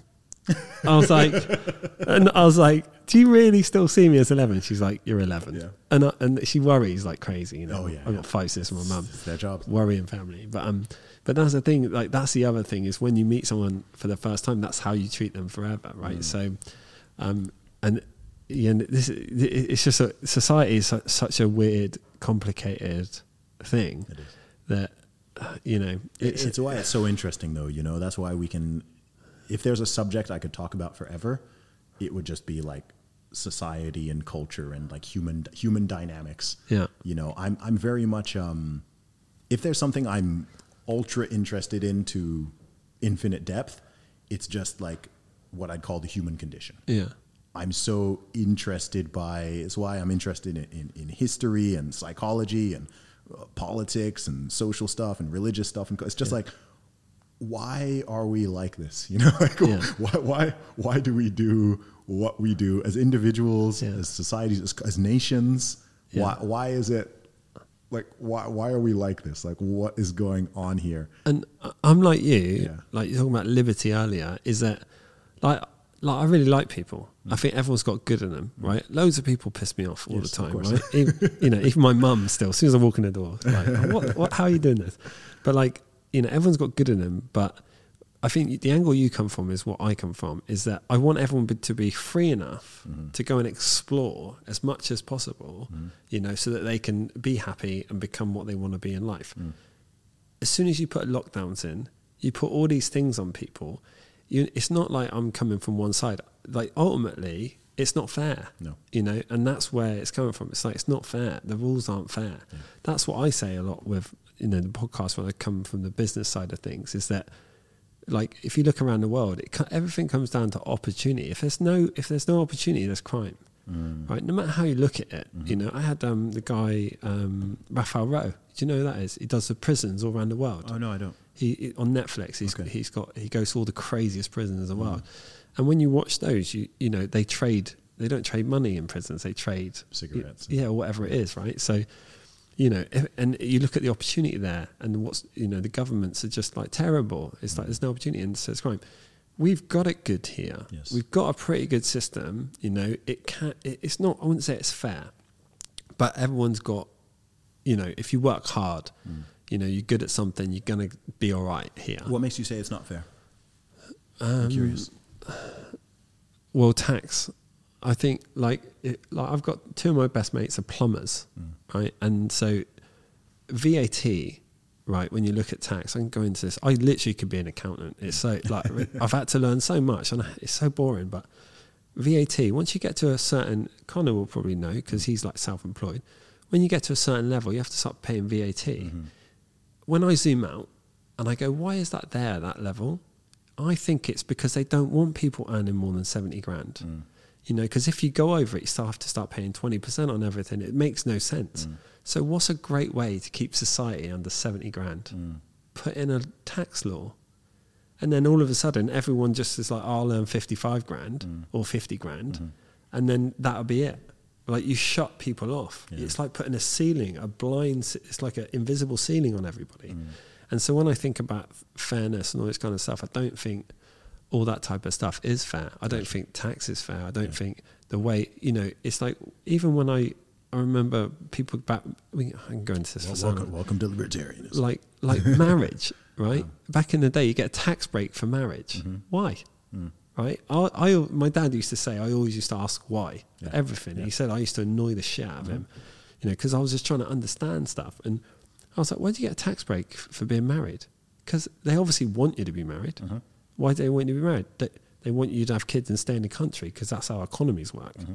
You earn money and you spend it in your country. You know, the more you leave, the more money leaves the country, right? And so when you look at all the rules, and I saw an interesting um, uh, interview of Elon Musk, um, and he was saying about if he, he was in government, what would he do? I don't know if you saw it, but mm. he said the problem with government is that there's so many laws that are just not relevant. Yes. He said it's like Gulliver's Travels. Mm. He's like you, you're basically this giant, right? But you've got like a million ropes holding you down, right? But one of them alone wouldn't hold you down Yeah. but a million will, right? And the problem is, like, 99% of these are, are useless nowadays. Yes, They've been around for 100 years. Mm-hmm. And so when I think of fair, Yes. what's fair? I think it's not fair because Gulliver's Travels. Like, that's a good analogy. Okay. Um, because there's all these laws that are stopping people from doing things. Mm-hmm. You know, it's just um, it's just unfair. It's interesting because the, the word fair s- tends to have different meanings to people depending on their political um, and ideological views. So fair fair is one of those really interesting words because if uh, if you know like a, a, a lefty or a socialist says fair, they mean something very different to someone who's more like libertarian or ANCAP, Yeah. which might mean something different to someone who's more like kind of like traditionally conservative or whatever. So it's one of those kind of uh, loaded words in a way. Um, Yeah. So it, it, it's it's interesting. Like I know I I I, I, agree, I agree with what you're saying there. If, but the thing is, if you always come from a point of fairness, right, I do it people that work for me. Yeah. You know, I'm like, well, what's fair? It's like, how much work have you done? Yeah. I- okay, so this is what you should get, Mm-hmm. right? Is that fair? No. Okay, well then you can have more. You know, but if you know, it's all- if you come from an angle of fairness, Yeah. like everything will be okay. Yeah. I think personally. Yeah. But you The- know, the- when when you come to like talk about like um, politics and stuff like that, it's like, okay, when it talks, it's not fair. Mm. I remember a comedian I saw at Edinburgh Festival years ago, and he went, "Why isn't there an app where we all vote on all the laws?" He mm. goes, "We've all got we've all got iPhones now. Yeah. When they're passing, instead of like you needing like congressmen or whatever it is to Yeah. pass a law, why doesn't everyone get it pop up on their phone and go, we're going to introduce pronouns? Yeah. Terrible idea. Yeah, so well, at least everyone could vote, right? It wouldn't work. It'd be terrible. What the app, The whole idea is terrible. the app idea No, just the whole idea. of What what he's proposing. pronoun pronouns. No, not the pronouns specifically. The, Oh. everyone being able to vote like that. Uh, Well, okay, yeah, it's just an idea, Yeah, but there's no, some interesting there's idea, part of that idea that I think Yeah. that could be introduced. Yeah, the problem is, see, this this is the thing with humans, right? It's I'm going to say something that might be unpopular, but like, I'm not totally sold on democracy. Really? well, yeah, no, that's cool. I, I'm not because it's just majority rule. So that idea, if it's just like, okay, we get over 51% on the vote us on something, Yeah. and that means that it passes, that's actually not a that's not a good system. Like that's terrible if you think about it. okay, then okay, what, what's a what's a better system? Or I'm not even look. There's no. There's certainly no perfect system. No, no. right. And I'm not saying that every aspect of democracy is like a bad thing or whatever. But I'm saying you know democracy is kind of like a sacred cow. Um, even though we certainly haven't been living in a democracy for the past few years anyway. Um, but the okay because because even what I was saying before, say the politics of resentment. Okay, so there's three of us at this table. Okay, um, okay, you, you've you've got a lot of money. All right, what if we have a democratic vote that we put a ninety percent tax on you and redistribute it to us? All right, we vote two two against one. Cool, there we go. That's the problem. Right. so, Yeah. Well, so- I wouldn't. Have, if that was the rule, if that was the rule beforehand, I wouldn't have earned the money. Yeah. I'd have been like bollocks to it. Yeah, yeah. Well, Right. that that creates. That's why communism doesn't work. Yeah, uh, exactly, and exactly socialism. part, all this. part of why, yeah, part of why it doesn't work because the Yeah. the incentives are screwed up. But the thing is, like you know, the thing is as well for for something like that to also work. I mean, we already have a huge problem, which is that, and I don't, I, I really don't want to sound like I'm talking down to people because because I freaking love people, but most people are not very well informed, yeah, particularly politically. yeah, Like people don't. Most people are actually relatively apolitical. Like they don't really have some strong political ideology Yeah. or ideas. Like most people don't really know all the ins and outs of this, No. right? So if you if you say say that app existed and you know something comes, oh okay, let's let's have a vote on bill X Y. Like I don't even know, right? Some Yeah. some weird thing, and people are like. Realistically, most people are going to be like, uh, like, you know, Yeah. so, sounds right, or like sounds bad. You, you kind of see even even the way it's worded and whatever. People will just kind of there'll be a fact checker. Yeah, I mean, because this all this already happens. Like this already happens. Okay, so let's take the real numbers. I don't. Eighty million Americans voted for Joe Biden. Apparently. Apparently.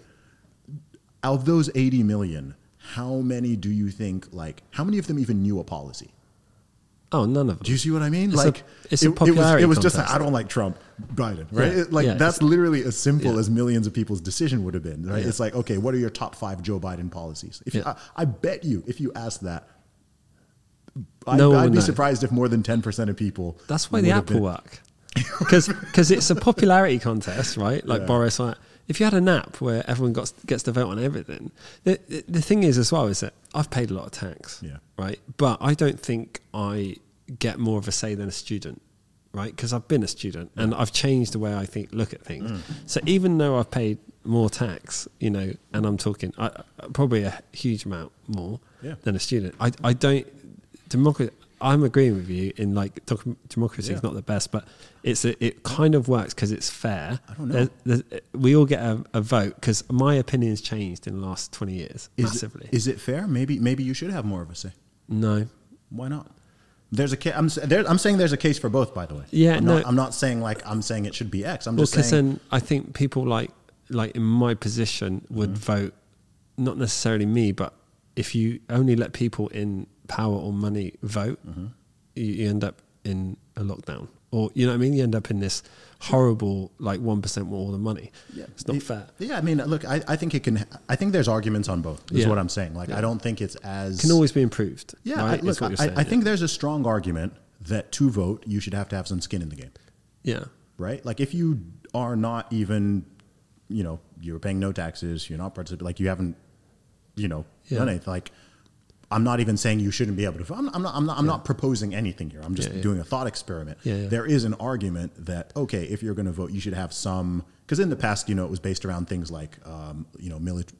You know, mil- being eligible, you, putting yourself up, you have to be eligible for the military draft, or you have to like own Yeah. land, or you have to pay taxes. You know, you have to at least like work. Yeah. You have to contribute something to society. You can't just be like that guy sitting, you know, you're just sitting there reaching and then and then you know throwing your votes. So I don't know. Like I don't know the answer. I mean, there's lots Yeah. of there's lots of questions around this. I mean, there's even questions around like voting age. Yeah. If anything, I some people are, oh, the voting age should be reduced. I'm like, are you crazy? Yeah. What the heck's a 15? You're like 15. 15 year olds don't know jack, right? It'll, it, it'll be funny though seeing Biden trying to market to them. Have millions of 15 year olds just coming. and doesn't he market quite well to kids? Oh boy, yeah. Definitely- I'm just kidding. Definitely sniffs them. I mean, look, th- th- there's an argument that there's an argument that the voting age should be raised, right? That it should be raised. Maybe it should be like I don't know, 25, like when your brains right. when your brains actually finished developing. I don't know. I don't know. Like, th- look, there's no perfect system. Like Yeah. you said, everything is trade offs, um, and I, I, I think someone's done. A, there are quite a few people I think who have like deduced that the best the best form of rule in theory would be a benevolent dictatorship. Yeah. The problem, of course, is human beings. So, like, you, the, the ideal thing would be to just have, I don't know, Jesus as like, like a perfect human being is just like the king and the authoritarian, and what he says goes. There's no like parliaments and congresses and like all this Yeah. squabbles. Like, there's not all this nonsense. There's just like one guy, but he is perfect morally Yeah. right that would be that would actually be the ideal but of course Yeah. this person does not exist and if you gave anybody Well- that kind of power who's a normal human being it's going to go And very, also, very bad also the bad guys will create laws around him and then take him out of power. Uh, yeah ex- exactly it's, it's messy man humans are messy I've got a question for you. Right, this is what because we're talking. You know, like this is quite. I don't know it's quite funny. if at the start of the pandemic we swapped out Dr. Fauci Mm-hmm. for David Goggins, oh wow how do you think it would have played out? oh jeez would, would have been over within within uh, two months would have been over within I'll, I'll tell you another really interesting thing about this whole pandemic situation and a lot it's not a point i've heard many people make it was only enabled by modern technology if this had happened even 20 years ago They tried. none of it it, it would it would have been over within a month They tried it right with SARS. yeah it would it wouldn't have worked it's all been enabled by technology Yeah. right even lockdowns the only reason lockdowns you can't do a lockdown in uh, many countries like lots of african countries for example you can't do it No. because the technology does not allow it. you can't just tell people oh stay home and work from home and do zoom calls and do remote learning in school what, what the frick are you even talking about Yeah. i need to go to work like get out of my way. I need to go to work. I need to feel my my kids need to go to school. Like, what, like, what's this zoom thing you're talking about? You haven't even got internet. You haven't even got electricity right? Like our society has progressed so far. This is what i'm saying. Like we've we're reaching a stage where people are becoming slaves to technology. Mm-hmm. Technology used to free us and now if you're not careful i wouldn't be surprised if humanity ended up making itself almost extinct through its own creation via technology. Or, or if a time comes where people just end up becoming complete. People are already kind of slaves to technology if you think about it in, in, in light ways. But you can foresee a future, especially with the progress of like AI and robotics and Yeah, freaking VR, where people truly become slaves Yeah. to technology. And that just becomes you know, rather than it being something that helps you and saves your time and frees you, it's like, okay, this thing is now just your master. What do you think of VR? Uh, what do you think of Meta? Mm, I'm doing a concert in the metaverse in a couple weeks. Um, it's actually my first booking of 2021 is in the metaverse. Who by? Um, it's with, it's going to be in a place called Astro Cafe, which is run by Gridzone DAO. So, um, Wait, so the name of the what metaverse. company is it? Company it's it's booked Grid, to? Grid Zone, yeah, Gridzone. Right. Um, What do you think of it? Honestly, I think technology in general, uh, one thing I've learned is technology is inevitable. So you can resist stuff, you can get flattened by it, you can push against it, but if there is a technology out there that people tr- find true value in, yeah. you're not going to be able to stop it. It's going to happen. I don't think there's any value in it. You may not, but other people said the same thing about the internet, Amazon, social media, smartphones. But the thing is, People say the same thing about Bitcoin. who wants to go like this? Look at the screen like this all day. Million, millions of people. But when you when you have it on you, Yeah. you go dizzy, Yeah. right? You, you get motion sickness. Some I- people don't. I so here's my theory. Okay. Like I might be wrong. I hope I'm wrong. is that Facebook Uh-huh. Zuckerberg, who's is he a fucking cyborg? I don't even know. I What don't the even f- know. What is it that The person? jury's out. I don't even know. I reckon. Oh, God knows. He's uh, Get him on the podcast. Wait, what? What those things? Those clones? that Those people make? I don't know. Anyway, so he's putting his whole business, like billions and stuff, billions of dollars, into an idea. To me, mm. I've done. I've used VR. Yeah. Makes no sense. I get motion sickness. Mm. I don't want to do it. Is the power all the money? Who you know? Because BlackRock, all these people own Facebook. They own all these companies. Are they trying to get kids to wear these so that they can send them adverts and send mm. them messaging, right? And get them completely brainwashed on stuff at a young age, mm-hmm. right? Because ultimately, you're not going to see adults wearing these, you know? I can't see it. I'm not going to wear one. I just, it doesn't make any sense. I get sick. I get motion sickness. You, you, you will. Is it a way of indoctrinating kids into messaging. I mean, they're already you see you see like mm. mums and dads. I saw a video of mum and dad, mm. and their kids are getting ads. It recognizes the age of the kid that look looking at the iPad, and it's sending them What through the camera? yeah through the camera. Okay, that's And it- sketchy. well, you got face recognition of Oh, everything, okay, right? yeah. So it recognizes their age, sends them ads about transgender, all this kind of stuff in games. Mm, Okay. Right. And they said this couple, they did a video, I can't remember what it but they like, they went on, but they went straight onto the game, right? Because the mum saw it or the dad saw it. And they went straight on the game, played it for an hour, didn't see the ad. Mm. Yeah. Kid went on it, came up straight away. Really? That's Yeah. okay. That's that's sketchy. That's That- nefarious. So when when I look at the metaverse, right, I wouldn't put billions into that. It makes no sense. I can't see the logic behind it. Yeah. See, the thing is, But if there's a power Yeah. reason, Okay. if there's a reason to like indoctrinate kids, Mm. you know, into believing stuff by sending ads through this thing, Mm. then that's that makes more sense financially Mm-hmm. on a grander scale. I hope I'm wrong. Yeah, I, I see what you're saying. I don't think it. See, I, I, don't think you have to go to a nefarious place to see what's going on because the thing is, you know, it, it's interesting. I mean, in my own lifetime and in, in your lifetime, we've seen a lot of adoption curves of technologies. And I, I very much remember it's actually part of the reason why I'm so bullish on Bitcoin because the way people talk about Bitcoin now is the same way people used to talk about Facebook. It's the same way people used to talk about Amazon, used to talk about smartphones, used to talk about email addresses, used to talk about um, the internet in general. All right, you can go back, back and find ads saying, find newspaper articles and saying, you know, why why the internet is a fad. You know, why Amazon will fail. Amazon was a laughing stock, right? People buying books online. Who buys stuff online? It's freaking ridiculous. No one's going to buy stuff online. Imagine Oh, yeah. putting putting your cards on, putting your card details on the internet. That's crazy. that. That. That's not that long ago, man. Right? You know, the way people do social media. You know, and and there are people who are totally resistant. I, I know people who have never joined a social media network. Yeah. They're like, I'm not doing that. Right? But what's the benefit of Meta though? What's the benefit of like putting a strapping a So- thing on your head? because it's it's just an extension. To me, it's just an it's an extension of what we already do with social media.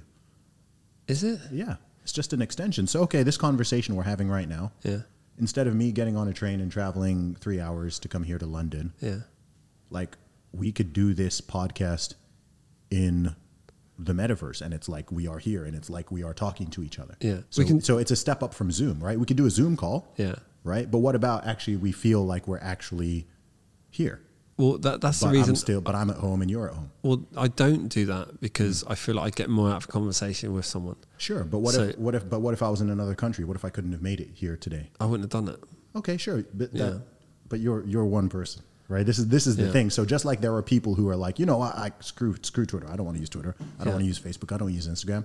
That's fine, but there are still going to be millions of people who it appeals to. There, there's so many things out there in the world. Okay, question. go ahead. Anyone, has, have you seen anyone do a podcast in the metaverse? Not a podcast yet. Yeah. Or a, It'll happen though. It's, you think- it's, it's new? Of course, of course, dude. I'm doing a concert in a couple weeks. I'm doing a concert. If I'm doing a concert, then a podcast that's different is though. a step down. I remember that when I did the VR thing, it was Okay. at a neighbor's house. He's like a software guy. Yeah. Um, and I, I was DJing in a club. Okay. Right. And there was like 60 people in it. This is a few years ago. And I wasn't DJing because all I was doing is going like this with a thing and putting a, putting a record on the thing. Yeah. But I was like into it for like five, ten minutes. And I, I, I got it, Mm. you know, but I did like also I was like, I haven't done it since and it hasn't bothered me. It, it's going to happen, man. It's um, it's inevitable. Just like you know, in a couple, in a in a decade or two, you're going to have dudes having sex with robots. I don't want to have sex with a robot. Has no interest to me, but it's going to happen. Wait, wait, you're not. you said it's going to happen. It's going to happen. Not you. It's not inevitable. you. Yeah. Not you. Yeah. No, not me personally. Yeah, yeah. Because no, you no. said it's going to happen. No, but the fact, just the fact that it has no interest to me, Yeah. I have no interest in football. Yeah. Right? Why do I want to watch a bunch of guys running around kicking a ball? Like it doesn't interest me. But that doesn't mean that oh, it doesn't interest me. So like Yeah. hundreds of millions or even billions of people are not going to be interested in it and want to participate in it. Yeah. Um, and there's going to be stuff that appeals to anybody and everybody. Like I don't think. Um, look, you're, I think. I I suppose- think, I think you're, you're going to have a small percentage of the population that totally checks out and like they they live in the metaverse. Just like you have people who like play 12 hours of video games every day or whatever. They've been Yeah. doing that for many years. Yeah. Um, there's going to be some people who totally check out, but I think for most people, it's going to be something. It's going to be like social media, where you dip in and you dip out, and there's going to be you know, most people will just Yeah. waste their time with it and let the tool use them. You're going to have p- people who become multi multi millionaires, perhaps even billionaires off of it through real estate. You're going to people buying land in the metaverse already. People are building properties there. People are like it's going to be a whole realm, and it sounds weird now and it sounds silly now. But again, go back to, I mean, what year did you get into Bitcoin? Um, start at 17. Start at 17. Okay, like when you when you were talking to people about it, what were they saying? People who were more like normies, not super. Well, I mean, I I still have the same conversations. Yeah. Um, they go, they here's how it goes. They go, what's Bitcoin? Yeah. And I go, what's money? yeah. And they go, Don't don't know. Uh, don't know. Yeah. I'm like, well, it's a medium of exchange. Okay. I'm like, you give me, well, you don't give me cash anymore. I did a whole video about it, all Mm-hmm. Yeah. you know, about money. Hmm. Um, and you know, I say, what they go, well, explain Bitcoin. I'm going, Yeah. well, explain money then. Hmm. And they go, oh, I can't explain money. I'm go, I'm like, well, it's the same. Mm-hmm. It's basically the same. Yeah, but no one uses it. No, not yet. Not yet. People do use it. People do use it. I know. I'm, Yeah. I love Bitcoin, Yeah. dude. I'm, ju- I'm just. yeah, I'm just I- telling. I'm just saying that the way people, That's what they were- The way people talk about the metaverse now Yeah. is how people talk about all previous technologies until they get I see what you're saying. mainstreamed and what. Like to this day, you know, nine out of ten people still don't get Bitcoin.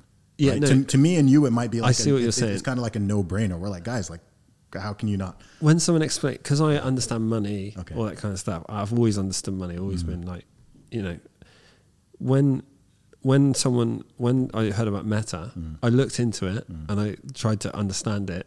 I still don't understand it. What, what when you say you don't, do you mean you don't understand it, or you don't? It doesn't personally appeal to you because those are different things. No, no, I've done it and I DJ'd in that thing. Okay, okay. yeah, and I, I it was good laugh. Yeah.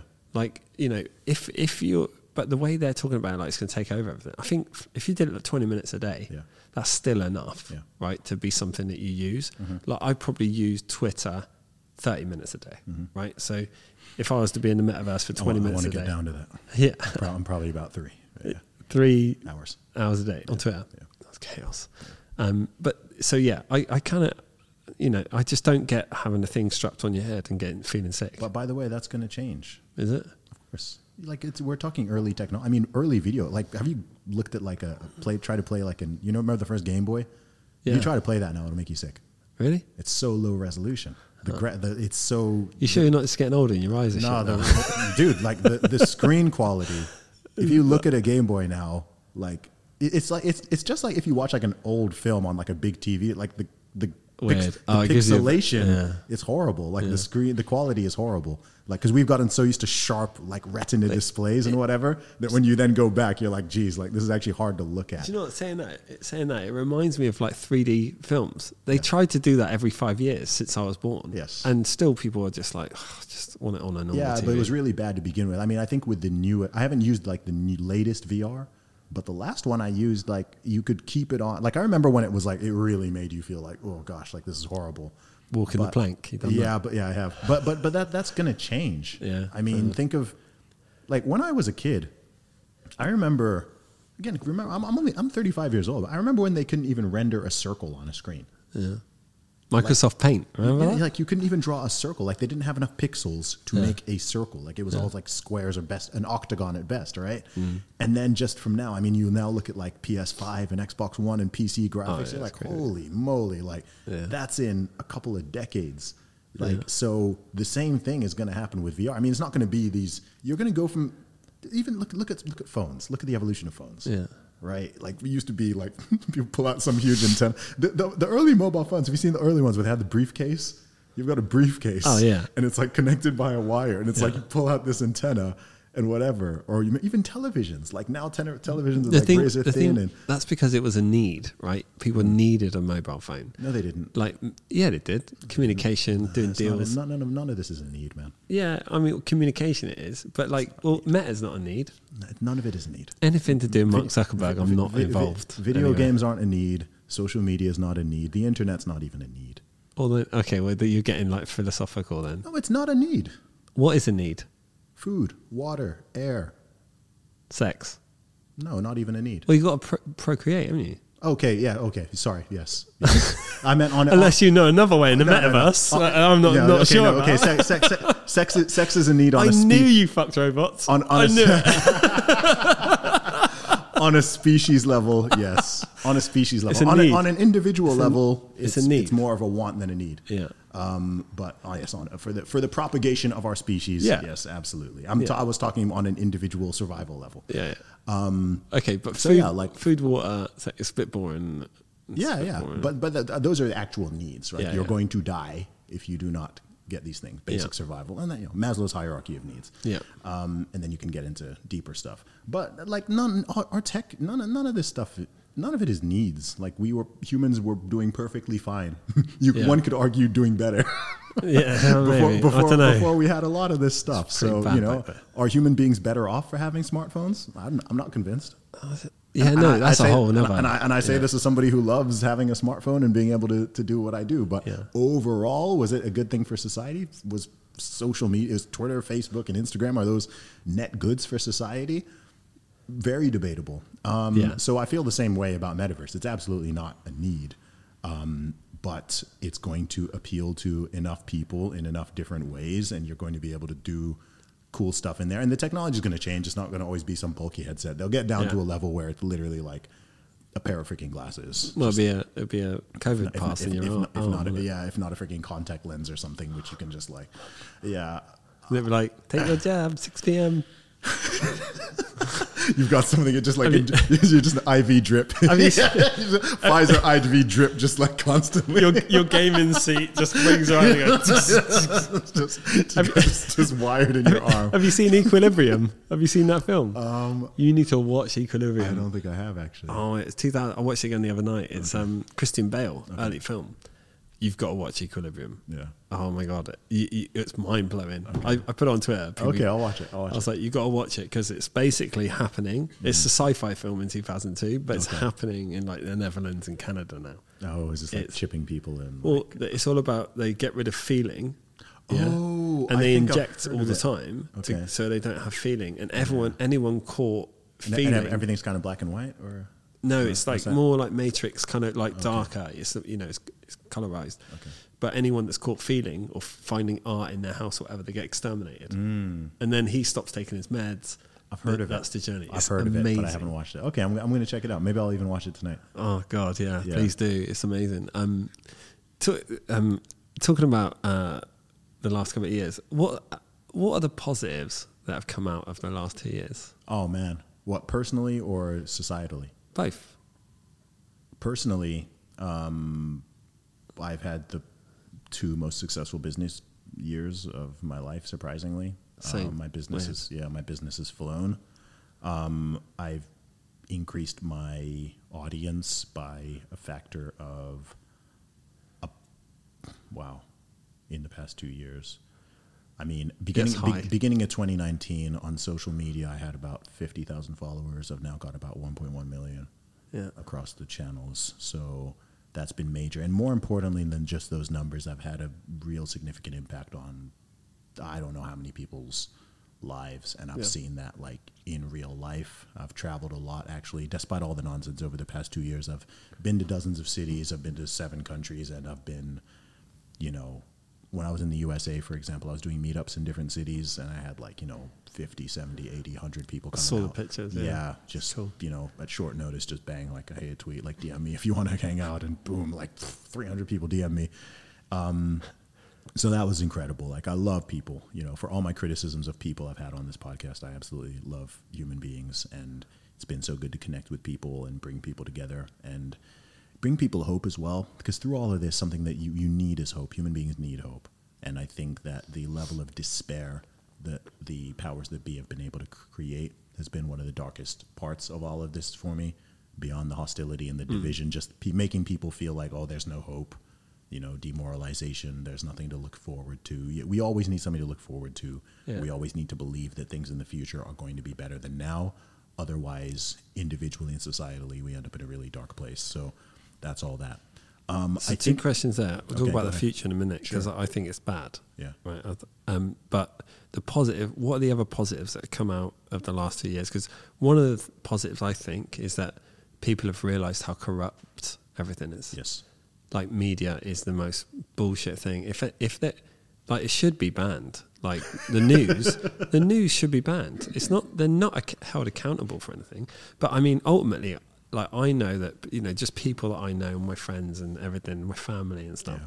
Like they've all seen how corrupt How bad things are, mm. and it's like it's really woke people up in that way. It's it's woke in a good way Yes. you know so i think that's one of the things in the past couple of years that's been good I that we can move forward with mm-hmm. but what, what what other things do you think This is this is a double edged sword, and I it's kind of dark, but I like the fact that everyone's played their hand. Mm-hmm. Everyone's played their hand in the past two years. yeah Every hidden authoritarian and hidden tyrant, from high level to low level in society, has been revealed. Yeah. Everyone who is, you know, people who are courageous and who have aspects of bravery that was previously hidden or whatever, or very strong principles and ethics, they've also been revealed and they've been connected to each other. So I think it's phenomenal that through say the stuff I've been saying online, on podcasts, on TV, or whatever about this whole situation, this has now connected me to other like minded people across the entire globe. Yeah.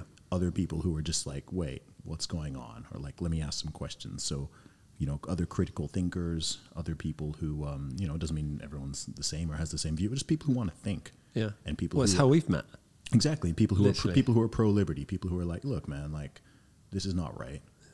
Um, people should be able to live freely, make their own decisions. We shouldn't be bullying and shaming and harassing and coercing people and trying to force inject people. All, all this nonsense. It's not. It's not right. So all those people have found each other. So I think that's powerful because I don't know what that leads to in the future, but I think there's been this awakening.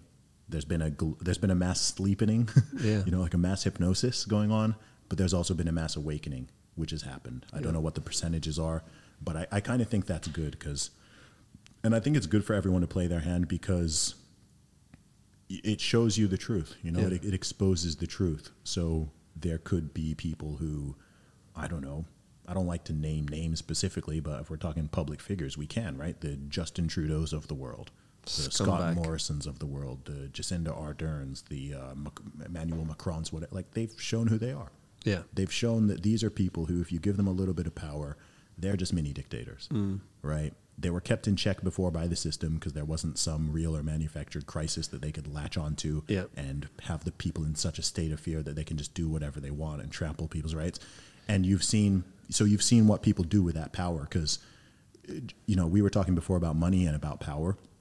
And I think you truly, truly see who people are when they get one or both of those things because they Yeah. now have the means. If, if you get power over, I don't know, um, you're put in power of a thousand people or a million people or, or 10 million people, you have some power and authority over them.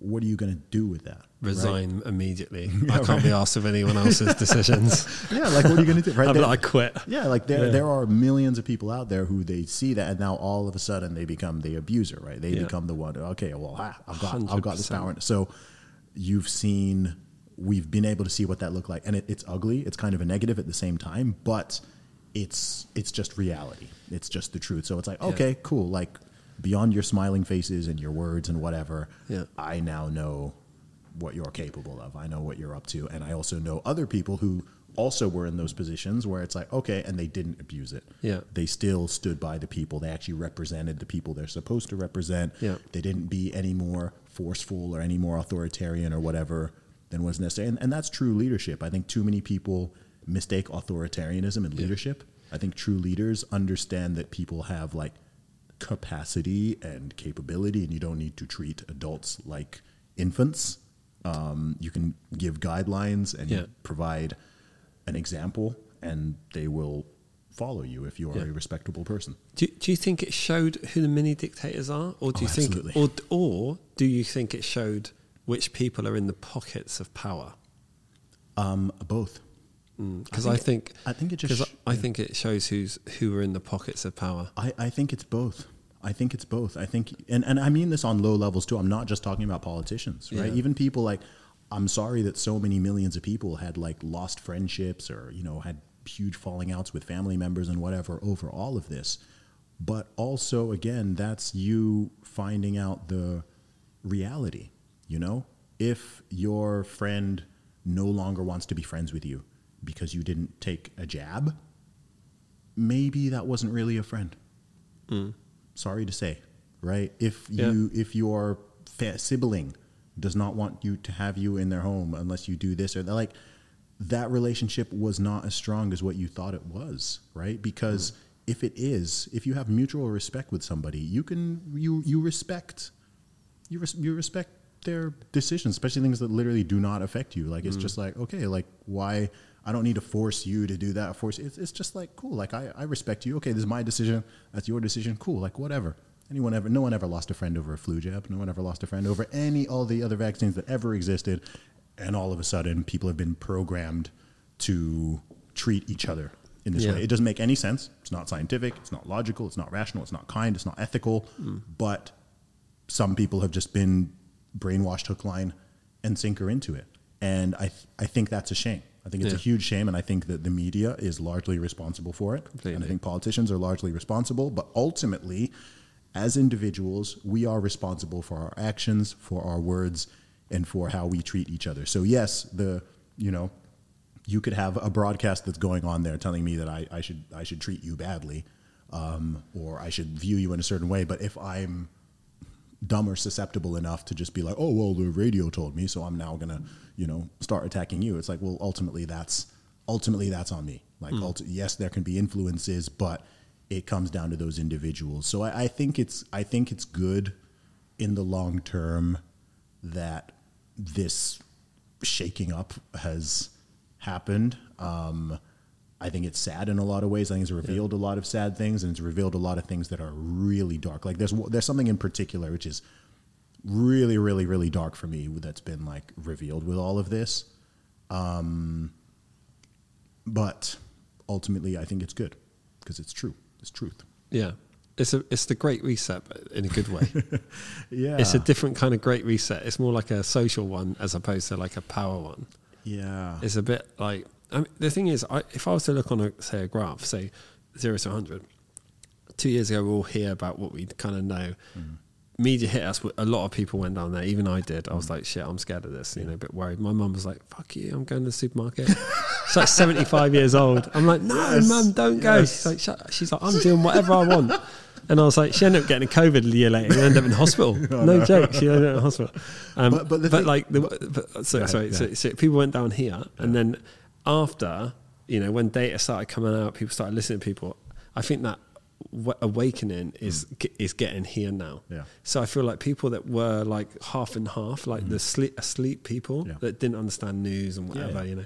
I think it's gonna, and this is just gonna keep going, Mm. and like you know, whether there's some kind of revolution, like the uh, Wembley Stadium analogy and the football pitch getting invaded, I feel like we're well on our way to invade football, you Yeah. know, like invade a pitch. Yeah, and by the way, like you know, I, I don't knock anybody who had like fear, like you know, strong, significant fears about this thing, like in in the very beginning when there were so many unknowns.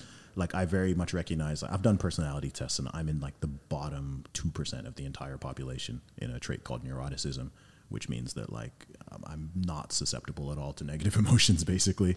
So it's very hard to like scare me or to Yeah, make me anxious Yeah, or depressed or anything like that, which which has its pros and its cons. So I recognize that like okay, 98% of people are more neurotic than me. So I'm always going to be the calmest person in any kind of real or manufactured crisis. Um, but the thing with me is just like, all right, bro, it's like 10 years. It's been two years, you know? So like, Yeah. it's, it's been two years. Everyone who wants their shots has got their shots. Like this has been going on forever. So like, let's not still be acting like it's, it's March 2020 when it's January 2022. Like Yeah. it's not the same situation. Lots of stuff has changed. Um, the whole situation has changed. Yeah. So much more information is out there, like trillions of data points from all these different countries. So Yeah. we know the deal. Let's go. You've got enough places you can compare Yeah. and see, okay, well, they're living, they've been living totally normally for 18 months. Yeah. And these places have had all these lockdowns and restrictions, whatever. And oh, look, the there's no, difference? there's no difference. No difference. in terms of like the actual stats. It's like, okay, well, so this is not necessary, but instead they're just going harder and harder and harder. And I'm just like, I hear you. Yeah. Lastly, let's not talk about COVID because like, we've been here a little while. This is my Yeah. longest podcast. I, I had so many notes to talk That's to you about. man. I was so excited. Um, talk about Bitcoin. Hey. What's your thoughts on? Bitcoin? I've just li- literally before this, I did an NFT video because people Okay. are asking. What's your thoughts on NFTs and Bitcoin, or, or NFTs? Ooh, Let's go with NF- NFTs. NFTs. Yeah. Um, I I own a couple. I've been given a few.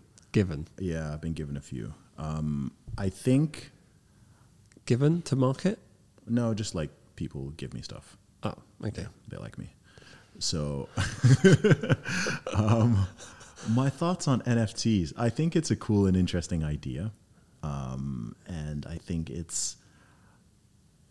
I, I think there's going to be various mania and fad phases with them, but I think that the technology, regardless, has value in it and is going to be used throughout the future. You know, um, digital ownership, just like we were talking about the metaverse before. You know, some buying buying digital land right now or buying like a JPEG for a hundred grand or whatever is going to sound ridiculous to a lot of people.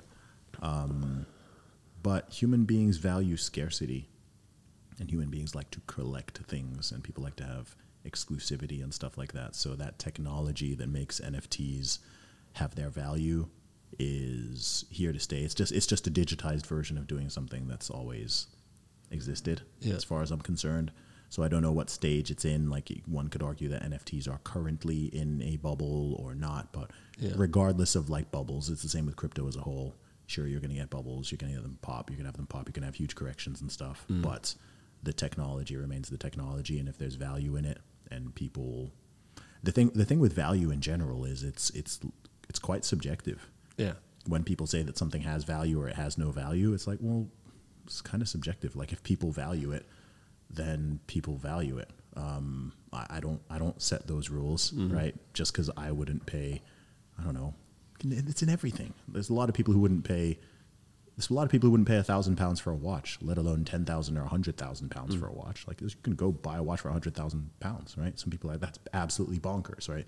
Some people are like even if I had millions, I wouldn't buy that, right? Yeah, it's like fair yeah. enough, right? But then for someone else, it's like well, someone else values it that much. Yeah. Or painting. Oh, I just bought a painting for ten million pounds. It's like okay, I, I don't think I'd buy a painting for ten million pounds personally Not many people will. but even if I had the funds, but it's like, well, some people will. So who am I to say that it's not it's not valuable? You know, it's like when people try to say, "Oh, Bitcoin has no value." It's like, well, it's the most valuable currency in the world, Yeah. definitionally, Yeah. right?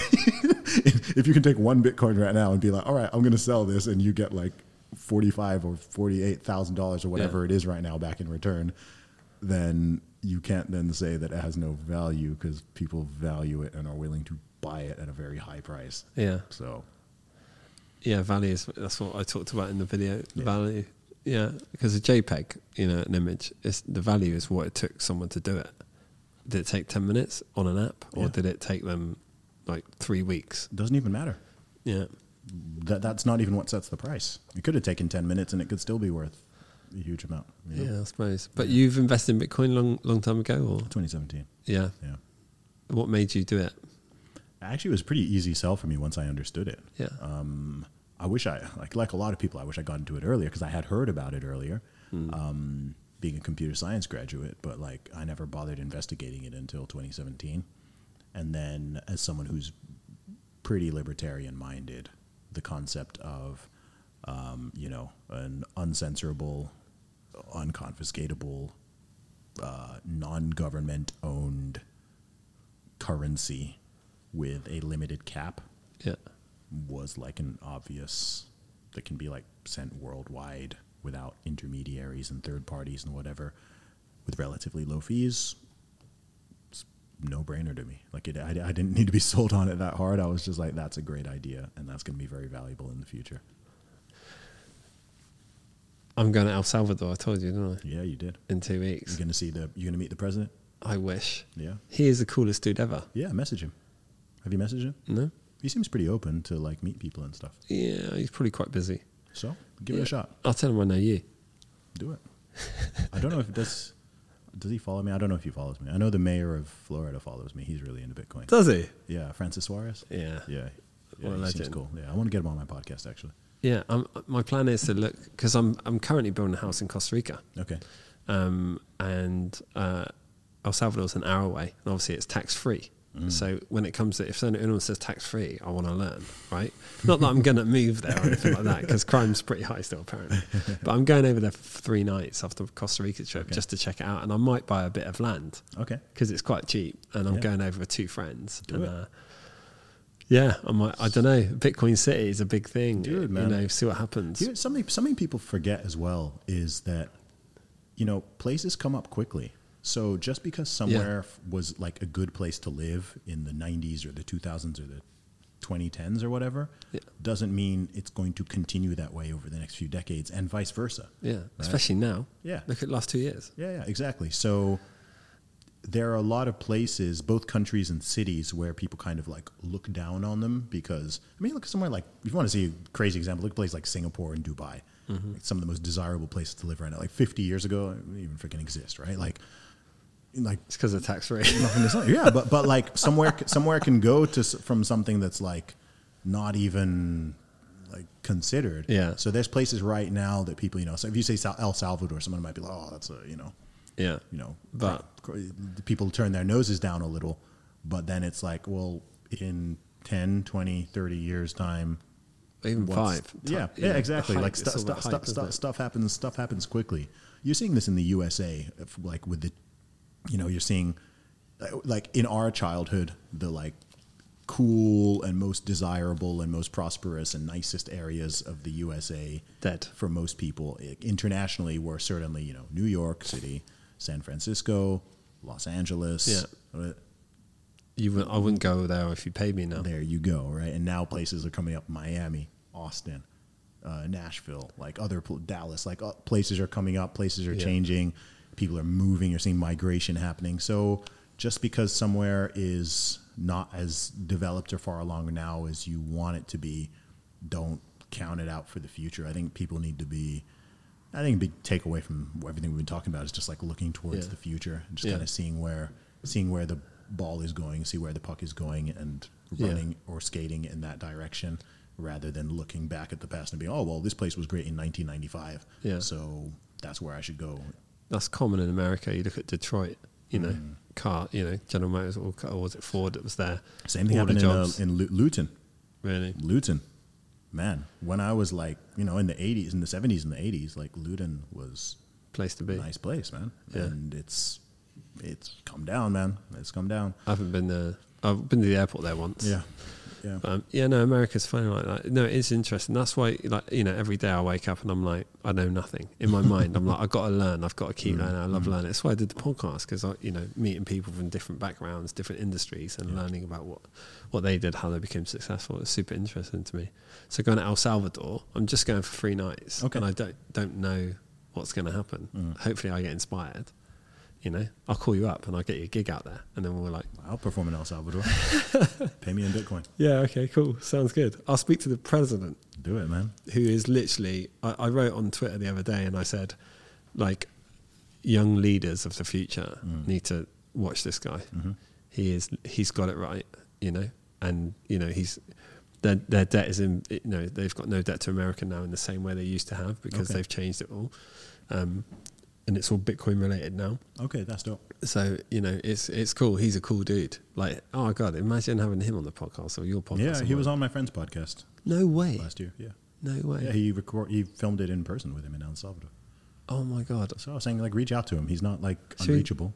Okay, because we're going over. We Yeah, could take this stuff over. What's his name? Nayib. Yeah, Bu- Bukele. Bukele. Yeah. Bukele. I, I might signed that wrong. Yeah. But, but yeah, dude, mate, this is like I've not. Look, I've always looked forward to podcasts, but this one especially. And um, you know, um, thanks for everything that you say and do.